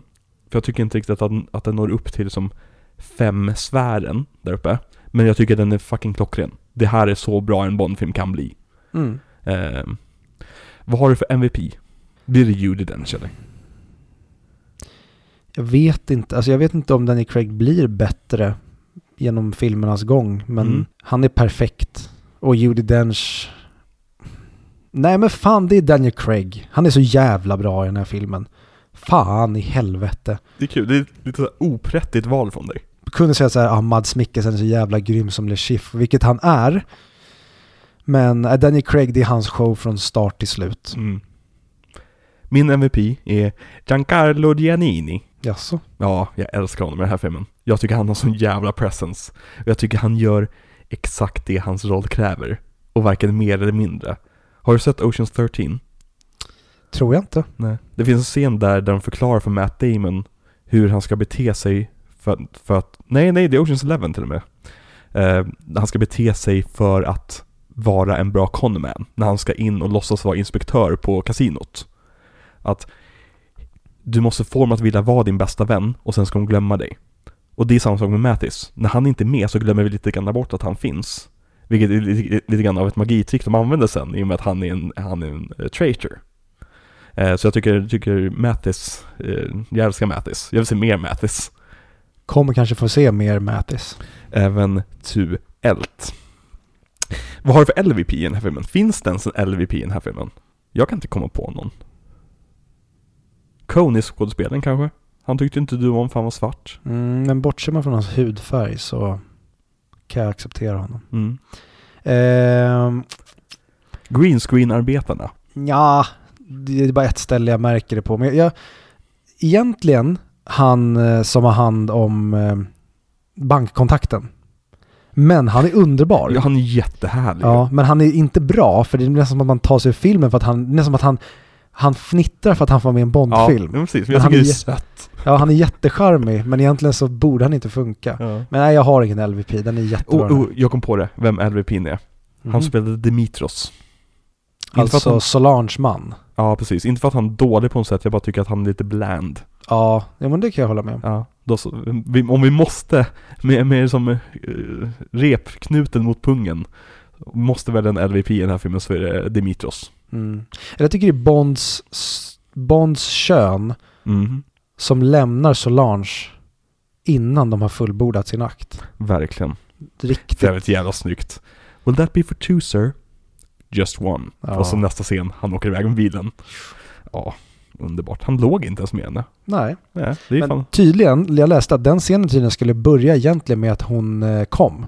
Att han gick ner på slicken. Ah, Och sen gick ner på scenen. slicken. Som Filip Hammar Ja, sa. men du kan inte säga gick ner på slicken, Viktor. Varför inte det? Han gick ner på henne, eller han slickade henne, men gick ner på slicken. Det låter... Nej, nej, det är alldeles för, för slangigt för min del. Nej. Köpinguttryck. Ja, verkligen nej, gud fy fan. Du får någonting som är så kul och, och underbart att låta som någonting som är fult. All right. Ja, hur som helst. Okej, ha- okej, den skulle börjat med att hon, han gick ner på slicken. Mm. Okej, men Men eh, de klippte bort det. Okej. För det kanske var lite för extremt. det finns ju en grej i Hollywood, bland Hollywood executives, att inte låta sina hjältar ja, gå ner på slicken. Det var ju samma sak med Batman i eh, Harley Quinn tv-serien. Som för övrigt ska vara jävligt bra har jag hört. Jag har inte sett den, men den har fått jättebra kritik. Eh, I den så ska det tydligen varit Alltså en Har- animerad. Vad sa du? En animerad. Ja, precis. Mm. HBO Max. Okej. Ehm, I den ska det tydligen varit att, att Harley Quinn berättar att, att Batman har gått ner på henne en gång. Men tydligen så klipp, eh, tvingade DC Executives att, att eh, de skulle klippa bort det med citatet “Heroes don't do that”. Okej. Och det var väldigt kul för att hela internet exploderade ju i några dagar om att vadå heroes don't do that? That's exactly what, what heroes do. Men jag fattar deras argument i det att de menar våra karaktärer är till för barn. Vi vill inte att våra karaktärer ska vara förknippade med aktiva sexscener. Nej. De menar inte att Batman slickar inte fitta. Det är som, he's not a selfish lover, det är inte det de säger. Det är snarare, tänk på vilken karaktär du pratar om här. Mm. Eh, Men folk som vanligt misstolkar och skulle hö- höa sig igenom jättemånga roliga memes den veckan. Vilket Mm. var rätt kul också. Det är väldigt roligt att DC säger till Harley Quinn-skapen att Batman får inte sticka fitta. Ja, jag köper det till 100%. Ja. Vart var vi någonstans? Dimitros fru, eh, eh, LVP, vi var färdiga där. Har du Mm. mer du vill säga om den här filmen? Nej. Nej, jag känner att vi har gått igenom den rätt bra. Det här är Mm. för övrigt gorgeous, Lake Como. Jag skulle vilja åka till Como. Mm, jag med. Har du varit där? Nej. Nej. Har, du, du har inte varit i Italien så jättemycket va? Jag har varit i eh, Florens, jag har varit i Venezia, Ja. jag har varit i eh, Siena, jag har varit Kul. i Pisa. Men jag skulle åka till Rom. Ja, Rom, Rom ligger på min bucketlist. Mm. Är inte rätt kul att bucketlist, den, den termen dök upp med filmen bucketlist? När det känns som att det, det är en term som har funnits i hundra år. Gjorde den verkligen det? Ja, och det här är typiskt, den där reaktionen är den reaktion man får när man hör det här. För man tänker, jag använde bucketlist innan, jag läste om bucketlist innan, du kan kolla Google Trends, det fanns inte. Det är kanske någon liten prick här och där, där någon har nämnt som bucket och list samtidigt. Men efter filmen bucketlist så blev det en term. Vad kallade de det innan? Det fanns ingen term för, Nej, så folk sa bara det vill jag göra. det vill jag göra innan jag dör. I don't believe that. Nej, det gör, gör inte jag heller, men det är sanningen tydligen. Ja. Antingen så har vi flyttat till en, till en version av vårt universum där det här är sant, eller så är världens största gaslighting-operation. Men visst känns det som att det har funnits innan? Ja. Det är riktigt kul. Nästa vecka, Viktor. Vad ska vi prata om för film då? Då ska vi prata om eh, Quantum of Solace eller mm. Mm. Spectre som den kanske hade hetat. Om den hade gjorts några år senare. Mm. Nej men liksom, för den här filmen blev ju en jävla succé. Och liksom den är välskriven, den har ett bra manus. Jag hoppas att ingenting händer med manuset till nästa film. Alltså att typ att det skulle bli någon stor strejk i Hollywood som gör så att de inte fick färdigt manuset. Men det, det kommer väl inte hända tror jag. Det tror jag inte. Nej. Ja. Men då får vi ju tacka våra underbara patrons. Mm. Våra- Och vi har en eh, ny 50 kronors patte Ja, men det har vi ju fan. som vi ska tacka. Och eh, nu har det gått ett tag sedan Petter Bodén blev fe- 50 kronors Patreon. Men det är för som vi har sagt, vi har spelat in grejer i förväg så att vi har inte Ja. hunnit tacka dig sen du blev Patreon. Men eh, stort, stort tack för att du har blivit en så fin patte till Audio Videonattklubben. ja. Och tack till alla våra vanliga patreons. Som, eh, Du inte får säga. ju vanliga patreons vill jag säga. Jag får inte säga Du vanliga måste lyssnare. säga nattklubbar. Okej, vå- okej, tack till våra, våra patrons, våra nattklubbare. Det är, vi håller fortfarande på att fundera på vad vi ska göra av Patreon-potten nästa sommar någon gång. Eh, så om ni har förslag får ni jättegärna eh, skriva dem till oss. Så kan vi ta det i beaktning. Mm. Och tack, och tack också till våra klubbare. Mm. Den satte jag för en gångs skull. Våra vanliga klubbare. Nej, eh, men som, som lyssnar på podden och likar och delar våra inlägg och liksom skriver till oss. Ja, vi, vi älskar er också. Vi, vi, vi, vi är så otroligt tacksamma för att ni lyssnar på oss. Det är vi. Det är kul att vara lyssnad, som Fabian i Noipod säger. Mm. Bara för att nämna dem en sista gång i det här avsnittet. Mm. Mm. Vad avslutar vi på då?